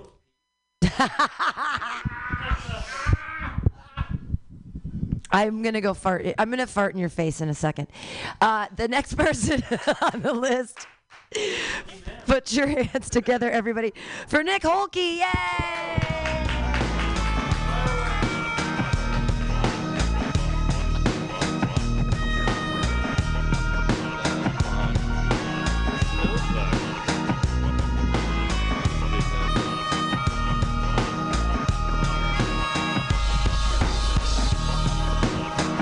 Great. Thank you. I like that tenderloin thing, by the way. Yeah, like window shopping in the tenderloin, I think is very funny. That's it. I couldn't figure out a way to tell you that in between. so I wanted to get that out. Yeah. Um, dude, I yesterday morning, my plan was go to the gym and then drive to Fresno to meet up with my family. I threw out my back yesterday at the gym. And so that's why I've like been perpetually walking like I'm holding in a shit for the past two days. And that's why I'm hanging out here. Because I didn't want to sit in a car. I didn't really want to go to Fresno. Would have been all right seeing my family, but didn't want to do that. Um, kind of like you mentioned, actually. For me, relationships, sex, it never like came naturally to me. Um, I lost my virginity blacked out in a frat house, the way the good Lord intended. And, uh, you know, Brad was pretty gentle too. I slowly unbuckled his backwards hat. Uh, no, it was just with a random girl, and didn't go well. You know, very drunk, so nervous. Um, didn't know the girl at all. Had some. My dick kind of betrayed me. Was only getting like half support from my dick, and I remember like I'd been obsessed about sex until this moment, and I remember so clearly thinking like, "Oh shit, is this how you find out you're gay?" Never mind that like girls had been all I'd thought about since Sporty Spice awakened something in me when I saw her doing a oh I was gonna do a karate kick that would have gone badly since I saw her doing a karate kick on a Spice Girls CD cover. I just fucking I remember that day. It was a big day. Um yeah, but so then I went to college after that, technically not a virgin and possibly gay. Thank you. Possibly. I mean, I guess it's still in the air, but what else? Mm, I went to uh, a show the other weekend, and I went with my friend. I did not bring anyone. She brought her girlfriend and her ex girlfriend. Fucking show off. I know. I need I need a mic stand to try what I was gonna try and do there. The good news is my this is gonna be stupid now. It might have been stupid from the start. The good news is my girlfriend and my ex showed up, and they're actually here tonight. Ladies, I thought that, I thought that could be funny.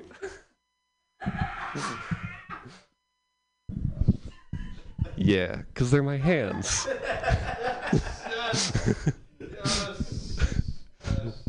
but was it actually funny or was it just so unfunny that the the latter? It was you doing like a Mr. Rogers moment it's like, I enjoy this. Yeah. Okay.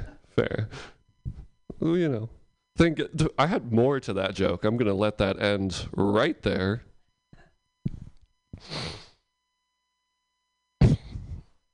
Mm, I don't know how to transition anywhere.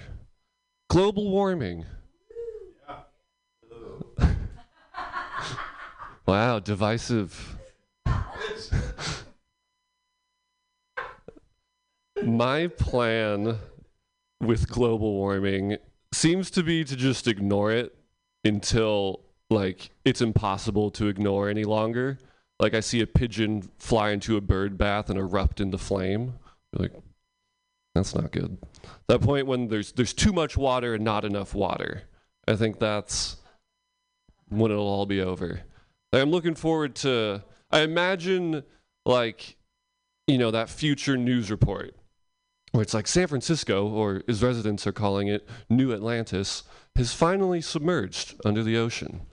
In a surprising feat of ingenuity and evolution, the homeless population have developed gills and remain in the city. Residents remark that this is an improvement as the shit that used to cover the streets now floats harmlessly away with the tides. And in a big win for mental health, the suicide rate has decreased dramatically as it's only a one foot drop off the Golden Gate Bridge. Like falling into a puddle.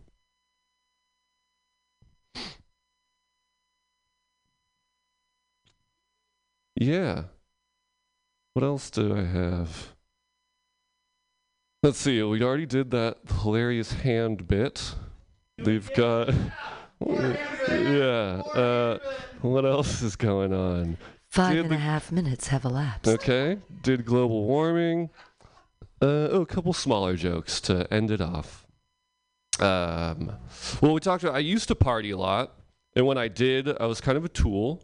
Like I wore sunglasses indoors, but not because I thought it looked cool, but past a certain shit-faced threshold, my left eyelid stops working, and it like hangs halfway, like the blinds on an abandoned home. And so my options were to either look like a mild stroke victim or a douche. I opted for douche. I just really like window blind on an abandoned home. But is it funny? I feel like it just sounds nice. That's why I made that joke. um, yeah, try this. I saw that the women's soccer team in Afghanistan is seeking asylum. You know, some safety from the Taliban. I think they should come to the US because they'd be totally safe because we could just hide them in plain sight in completely empty stadiums. What safer place to hide than where no one watches the sport? The end. Thank you. That's it.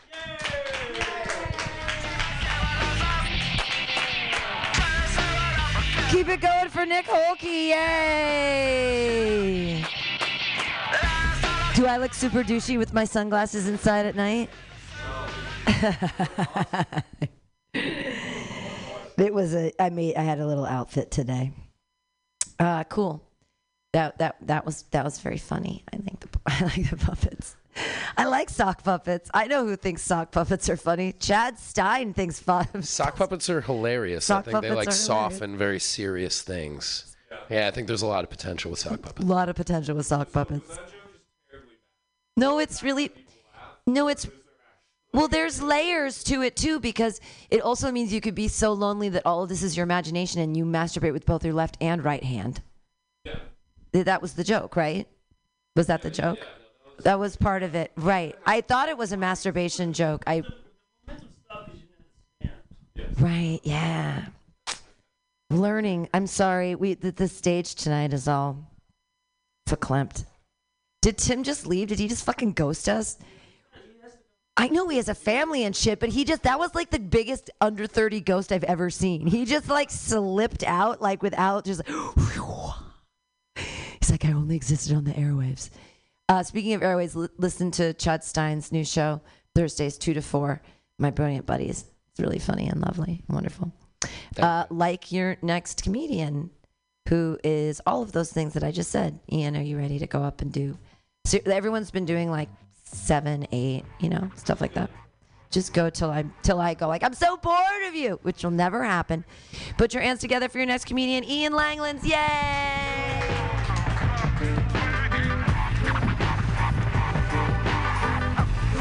Should be fun, huh?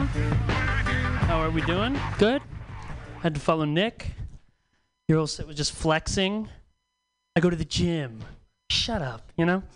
I'm friends with lesbians. Fucking get over it. Jesus Christ. How do I follow that? I have sex. My dick couldn't get hard. Boo hoo. At least you're doing it, you know? God bless. Because you're cool, Nick. I'm not cool. I'm a nice guy. I don't want to be a nice guy. I don't like being a nice guy. No dude wants to be a nice guy, right? But then we do want to be. Then we all want to be bad boys, right? I can't be a bad boy. Look at me. I'm like, you know, being one foot shorter of becoming a Stranger Things kid. you know. I'm not. I'm not. An, I'm not. I wish I was cool. I, I'm. I'm not. I'm not a cool guy. I'm a nice guy. You know how I know I'm a nice guy? Because women will hand me their drink when they go to the bathroom. That's how I know. That's a good indicator. I was under the impression that was like rule number one of being a woman, of like, don't give your drink to men. But they take one look at me and they're like, "Psh, not this fucking guy, and I'm offended. You know, I'm, I'm gonna get offended. You know, how do they know I'm not gonna fucking roofie them, huh? Maybe I am that guy. I'm not though. I'm not fooling anyone. They're right. They're right. I'm not gonna roofie them. I'm just gonna stalk them on Instagram and fantasize about a life with them because I'm a feminist, okay? I'm not to scare anybody, okay? Keep it simple. I think women have, they sense that I'm really in tune with my femininity. I think that's what it is. That's why women trust me. I don't really know what that means, but I can tell you I can take, I don't really know what that means, but I can take one look at a dress and be like, fucking, I could rock that, you know? That's being in tune with your femininity, right? That's a good, that's a good way of putting it, I think. And I relate to women. I relate to the women's experience bizarrely in very bizarre ways. You know, they talk about their life and what it is in their day to day life. They're like, I don't feel like I could speak my mind to men. That's me all the time. I don't like speaking to men. Group of men walk towards me on a sidewalk. I get scared for my life. I do that all the time. I don't want to deal with men either. I cross the street. You know, and I also bleed out of my genitals. So we all got something in common, okay? Unrelated if you are a doctor. Love to pick your brain for a second. Let's see, what do I want to do? Let's do some old stuff. I'm so exhausted of the porn joke. You'll see it tomorrow. I'll do it tomorrow. What, what is this, like a Kiss concert? Like you're going to request songs? I'm trying to work my craft here, Pam, okay? I saw a robot on the street the other day. That was cool. Isn't that crazy? We could live in a world where I could say that on stage and it's like, what's next? Like, we're not all like freaking out like that's what's happening. There was a robot on the street in San Francisco. Yeah, it's like normal. That's fucked up. That is fucked up. It was walking on the street. It was bigger than me. It was bigger than me. It was walking on the street and it was walking like distinguished. And that shit pissed me off. It, like it belonged there, you know? I don't like that shit. You know, maybe I'll get canceled in 10 years when robots are humans, but fucking robots are second class citizens. Get off the sidewalk. Walk around me, okay? I don't want to deal with you. Robots at San Francisco. And I and I went home and I was like, "What the fuck was that robot? I don't know what it did. I don't know what it was doing." So I looked it up, and apparently it was made to deter homeless people. If that's not the most fucking San Francisco 2021 shit you've ever heard, deter homeless people. That was their solution. They couldn't. that that's what they landed on. They weren't like, well, maybe we could build programs could get them off the street. They were like, what if we fucking made a robot that deters them? That's what they came up with. Thanks, techies. Thanks for putting your brains together. That's what you came up with. What, what does that even mean, deter homeless people? What does it do? Does it just like delete them out of existence? Like, "Psh, you are not worthy? Like, I don't know. What does that mean? I'd like to think that it goes up to the homeless people and it's like, here is an application and a resume template for you to get a job in the area. Good luck. Like that's how it deters homelessness, but we all know it like fucking hoses them down or some shit. You know, it's not good. It's definitely not a good ethical thing. What if that's how we die? What if that's how that's the end of civilization? It's like Terminator, but it's just the homeless deterring robots. They become sentient and start just taking over the world. They're like, we had we didn't see it coming. First they took out the homeless people, and then we were next. That'd be the fucking worst apocalyptic movie ever. Damn. Okay. I can't tell if that was bad or it's just the way it is tonight.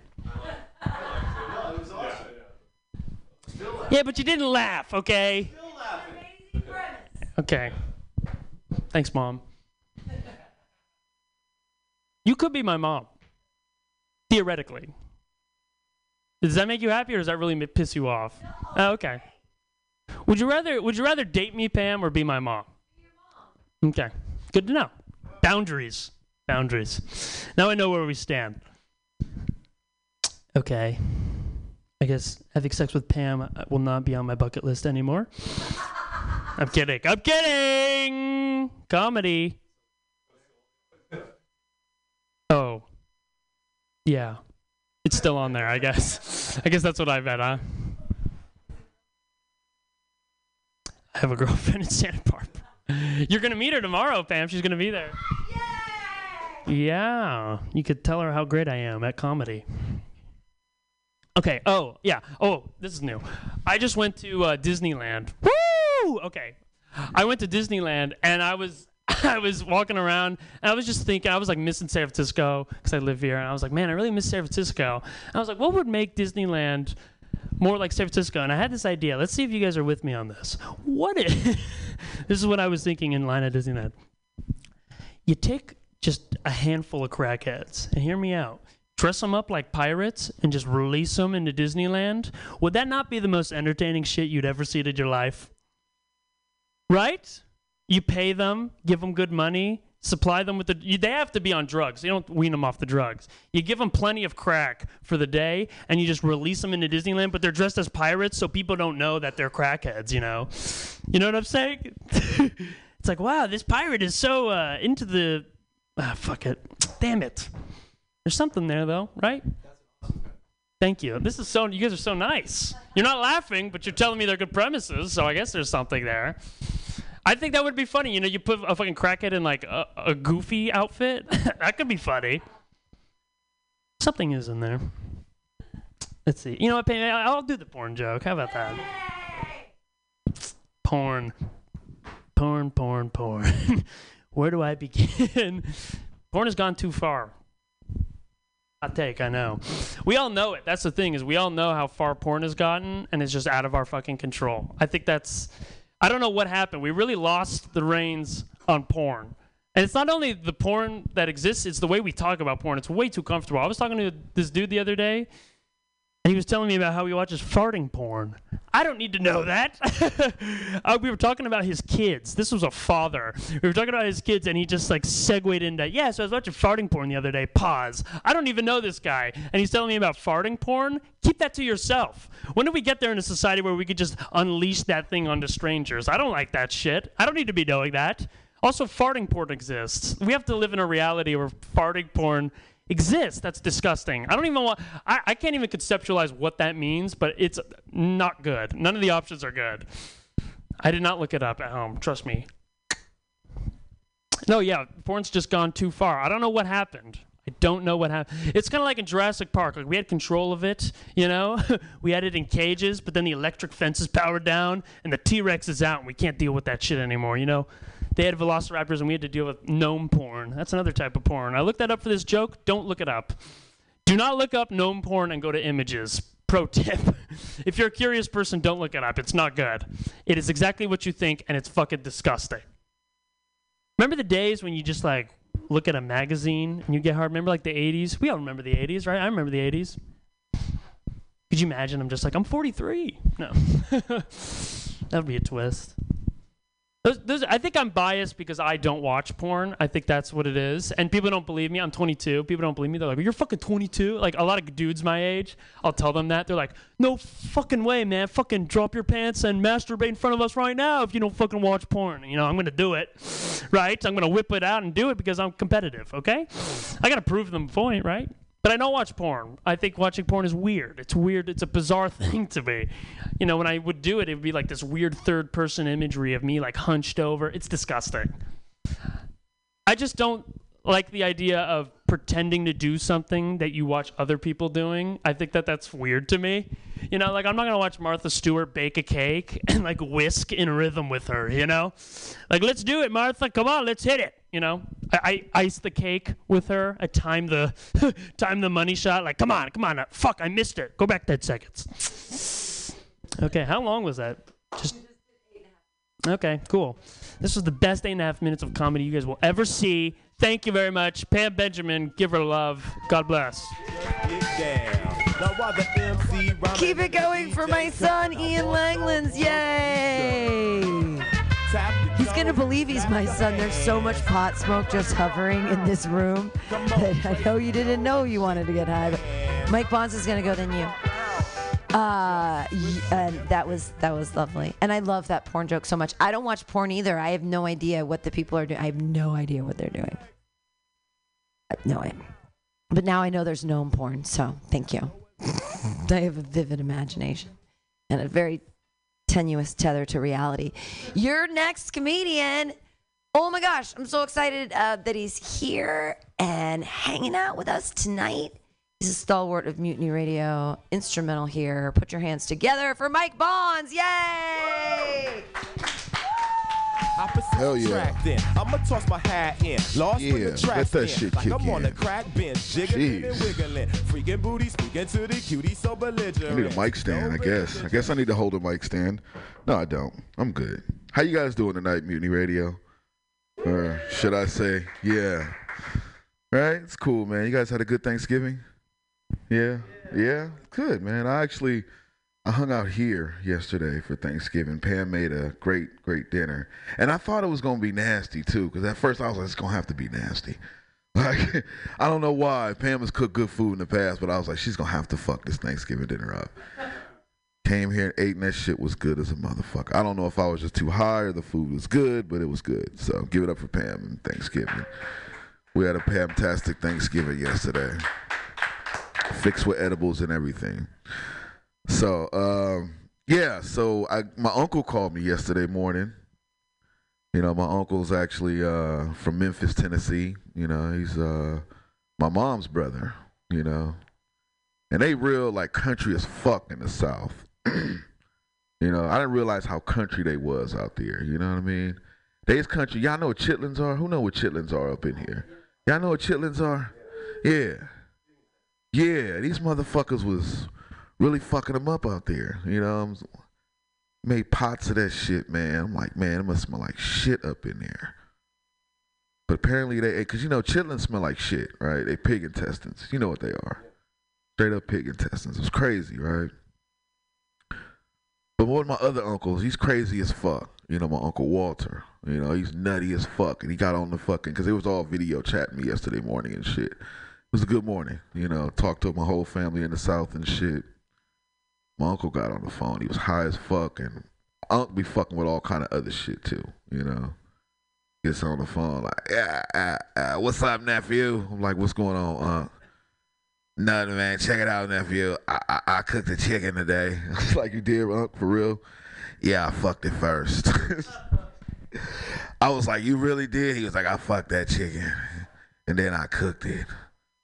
He said, they, they, they say I'm crazy. You think I'm crazy, your nephew? I said, yeah, you crazy as a motherfucker. He really fucked the chicken and then cooked it. Real talk. Yeah. So apparently it was good too, from what everybody said. So I asked Uncle to use a condom. right? No, he fucked it first and then he killed it. Yeah.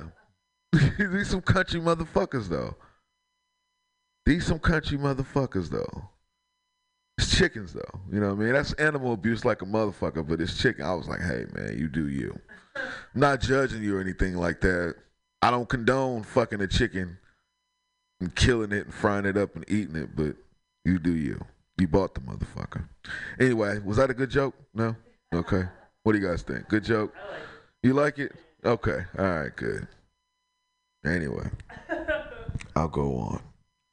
Uh fuck, man. Uh I guess I was I was walking through the city yesterday and uh apparently homeless people eat good on holidays. You know what I mean? I'm walking down the street and these homeless motherfuckers just sitting there full as a motherfucker, man. I ain't even lying, dude. Food everywhere, just everywhere. Dinners, thousands of fucking dinners. Never use I'm like, damn, they are feeding the shit. They eat better see, than me on even to- Thanksgiving. You know what I I don't mean? know what to do with it. Homeless people better not say shit on Thanksgiving, man. They take care of them out here. Them was the fullest homeless people I ever seen in my life. I ain't even lying. Crazy. Anyway. Uh, right? Should be like that every day, for real. Every day. But apparently yesterday it was the shit to do, you know. So, anyway. Moving on. Um, yeah, I've been dating a little bit lately. You know what I'm saying? Don't laugh. at- Don't laugh. That was all loud and clear. Okay. Cause man, I don't like getting to know motherfuckers. man. Doesn't stay. Can you, uh, It's weird. You know how to- People get to, Took off to the know me. headphones too while you were doing that. I still heard it. You know, it's like uh, it's like I try to send to my give us a little bit of space? first three weeks. You know, you try to send the representative. You know, you be like, ah, you know. And you know, her representative is like, you know, you know, this ain't the one. You know what I mean? Anyway, that's a bad joke. Yeah. Uh, moving on. I'll go on. They say it's open. It's not an open mic, you know. It's a good premise. Yeah. So many good premises. I'm writing them up. Yeah. Yeah. You know. I need, I need help Uh, carrying this down. Oh, I can help that. Oh, I had a, a, a crazy incident that happened to me last night. Real incident, right? So I'm on my way home, right? And, I'm, and I catch the bus now, right? You know, the buses, sometimes the buses are crowded, sometimes they're not. When they're empty, I try to hit up the bus driver like, hey, yo, check it out, man. I just turned Can on you my. stop at 7-Eleven for three minutes? I'll go in there and grab whatever you want. And 7-Eleven is like across the bus stop. I'll either give you 20 bucks or I'll grab whatever you fucking want. If you need a beer or something, check it out, man. You got three and a half minutes. one time You when I know, turned I'll them all stop the way for you. Got three and a half minutes. Grab some beer. Come back to the bus. I'll wait here. So I run over there, hit the ATM hella quick, grab some beers, throw it on the counter, and run. And I hear this white dude say, hey, stop. And I'm running, I'm like, fuck that. Right? right? care about I paid for all my shit, They may gave have him the money. signs, Dude on the counter really was like don't amazing. care. Yeah, They you did said- this shit they hella quick. they think they should. I'm running this shit. I mean, you know Hop on the signs about bus. masking, Dude was like, right? damn, you Yeah, did it in yeah, two and a There's worried minutes. about also signs about probably Right? smoking. When I get come on the in, bus, the police start following us. right? Totally. Okay. I'm like, holy Yeah, shit, I man, know. what the I fuck got is going on Yeah, down right. here? Yeah, Right? So we get, get to my bus stop, I stop. Three police cars are behind the bus, right? I get off the bus. Yeah, I casually walk up on the bus. I walk past the, ju- the, bu- the police officer's like, hey, officer. Kept walking, right? And I heard one of them say, he didn't do anything. he didn't do anything. I turn around, I'm like, And I know exactly what the fuck they were talking about. They were talking about whoever it was that ran in 7-Eleven, grabbed their shit hella quick and ran back to the fucking bus, right? The bus driver was even amazed. He was like, damn, he actually did that shit. Two and a half minutes. But apparently the police were out there. they thought I robbed the store that quick. You know what I'm saying? Right? They were still amazed. They were all like, did he just go in there and grab some beers and run the fuck out and hop back on the bus? Yes, I did. There was nobody else on the bus, too. Zero other people. I said zero other people. Anyway, true story. Yeah. So, fuck the police. Anyway, yeah. Anyway, uh, yeah, uh, oh yeah, one minute. Okay, I'm gonna try another joke. Um, yeah, meter maids in SF, right? Motherfuckers are terrible. We got any meter maids in here, first of all? No? Okay, good, good. Because I was going to curse you the fuck out if you was a meter maid, you know? Meter maids have some of the worst jobs, too, especially the cool ones. You know what I'm saying? I parked at a fucking red zone one time. I come out, meter maid. I'm parked in my regular car. I come out, meter maid giving me a ticket and shit. But he's like the coolest dude having a cool ass conversation with me. He's like, hey man, you like the 49ers? I'm like, yeah. He's like, yeah, they my team too, man. I love them 49ers. I'm like, oh, okay, cool. He's just having a random conversation about the 49ers, right? And I ain't tripping now. Couple minutes into this conversation, he starts writing me the ticket, right? I'm like, what are you doing? He's like, oh, I got to give you a ticket, bro. You parked in the red zone. You lucky I ain't have you towed. Go Niners. Hey, that's been my time on Mike Bonds, man. there it is. Hey, Mike Bonds, everyone. Show. That's what you should have pulled it out and been like, this is my receipt. I really paid for it. Uh, also rhymes with that a once a week feast. I think that questionably housed people should have a feast once a week. I think that everyone should have access to really tasty, like just once a week. Like, I mean, so everyone has to eat rice like six days. Maybe this is a little fascist, but if we could just provide at least rice to everybody for six days a week, and then one day a week you got a feast. I mean, or anyway, I just think everyone should have access to food. Not a not too big to be um, a soapbox. Your next comedian, you get to go on and on and on for lots and lots of time. We've been going between like six and ten minutes, so we'll see what you want to do. I'm excited every time he's here. Put your hands together, everybody, for Dan Britton! Yay!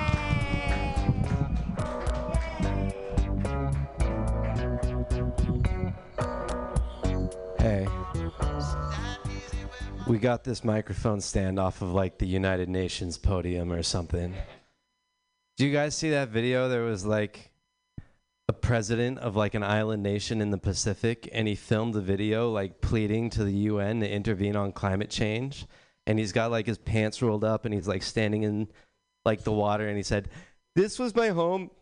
If you do not stop climate change, I will drown in my living room. I think his pres his name was President um, something cultural President. Uh, I don't give a fuck, something like that. Not enough to make the whole world care, unfortunately. Give it up for all of the good premises that we heard tonight, guys. Really love the stuff. Really prolific night. Yeah. I think, because I heard yesterday somebody say, I think everybody should live like it's Thanksgiving. And I think homeless people have a lot of reasons to live every day like it's Thanksgiving. It could be just like, I'm so thankful for that VCR that I found two weeks ago. I'm so thankful for the tent that the state gave me. And I'm so thankful that my husband just got out of jail last week. This is a great day. Just trying new shit out. Anybody in here like rap music? Ian, you like rap music? Yeah.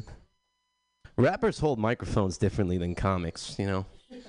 Comics go like down at the stem. Rappers are like, yeah. It's hard to tell a joke like this, you know what I mean? Why did the chicken cross the road, motherfucker? Speaking of chickens, I I'm so concerned about Mike's family. Can you guys imagine sitting down for Thanksgiving dinner and you're like, "Hey, who's gonna carve this thing?" Person pulls out a big knife and starts cutting it. They're like, "What the hell is that? Did we leave the giblets in the turkey or something? Is that a condom?" All right.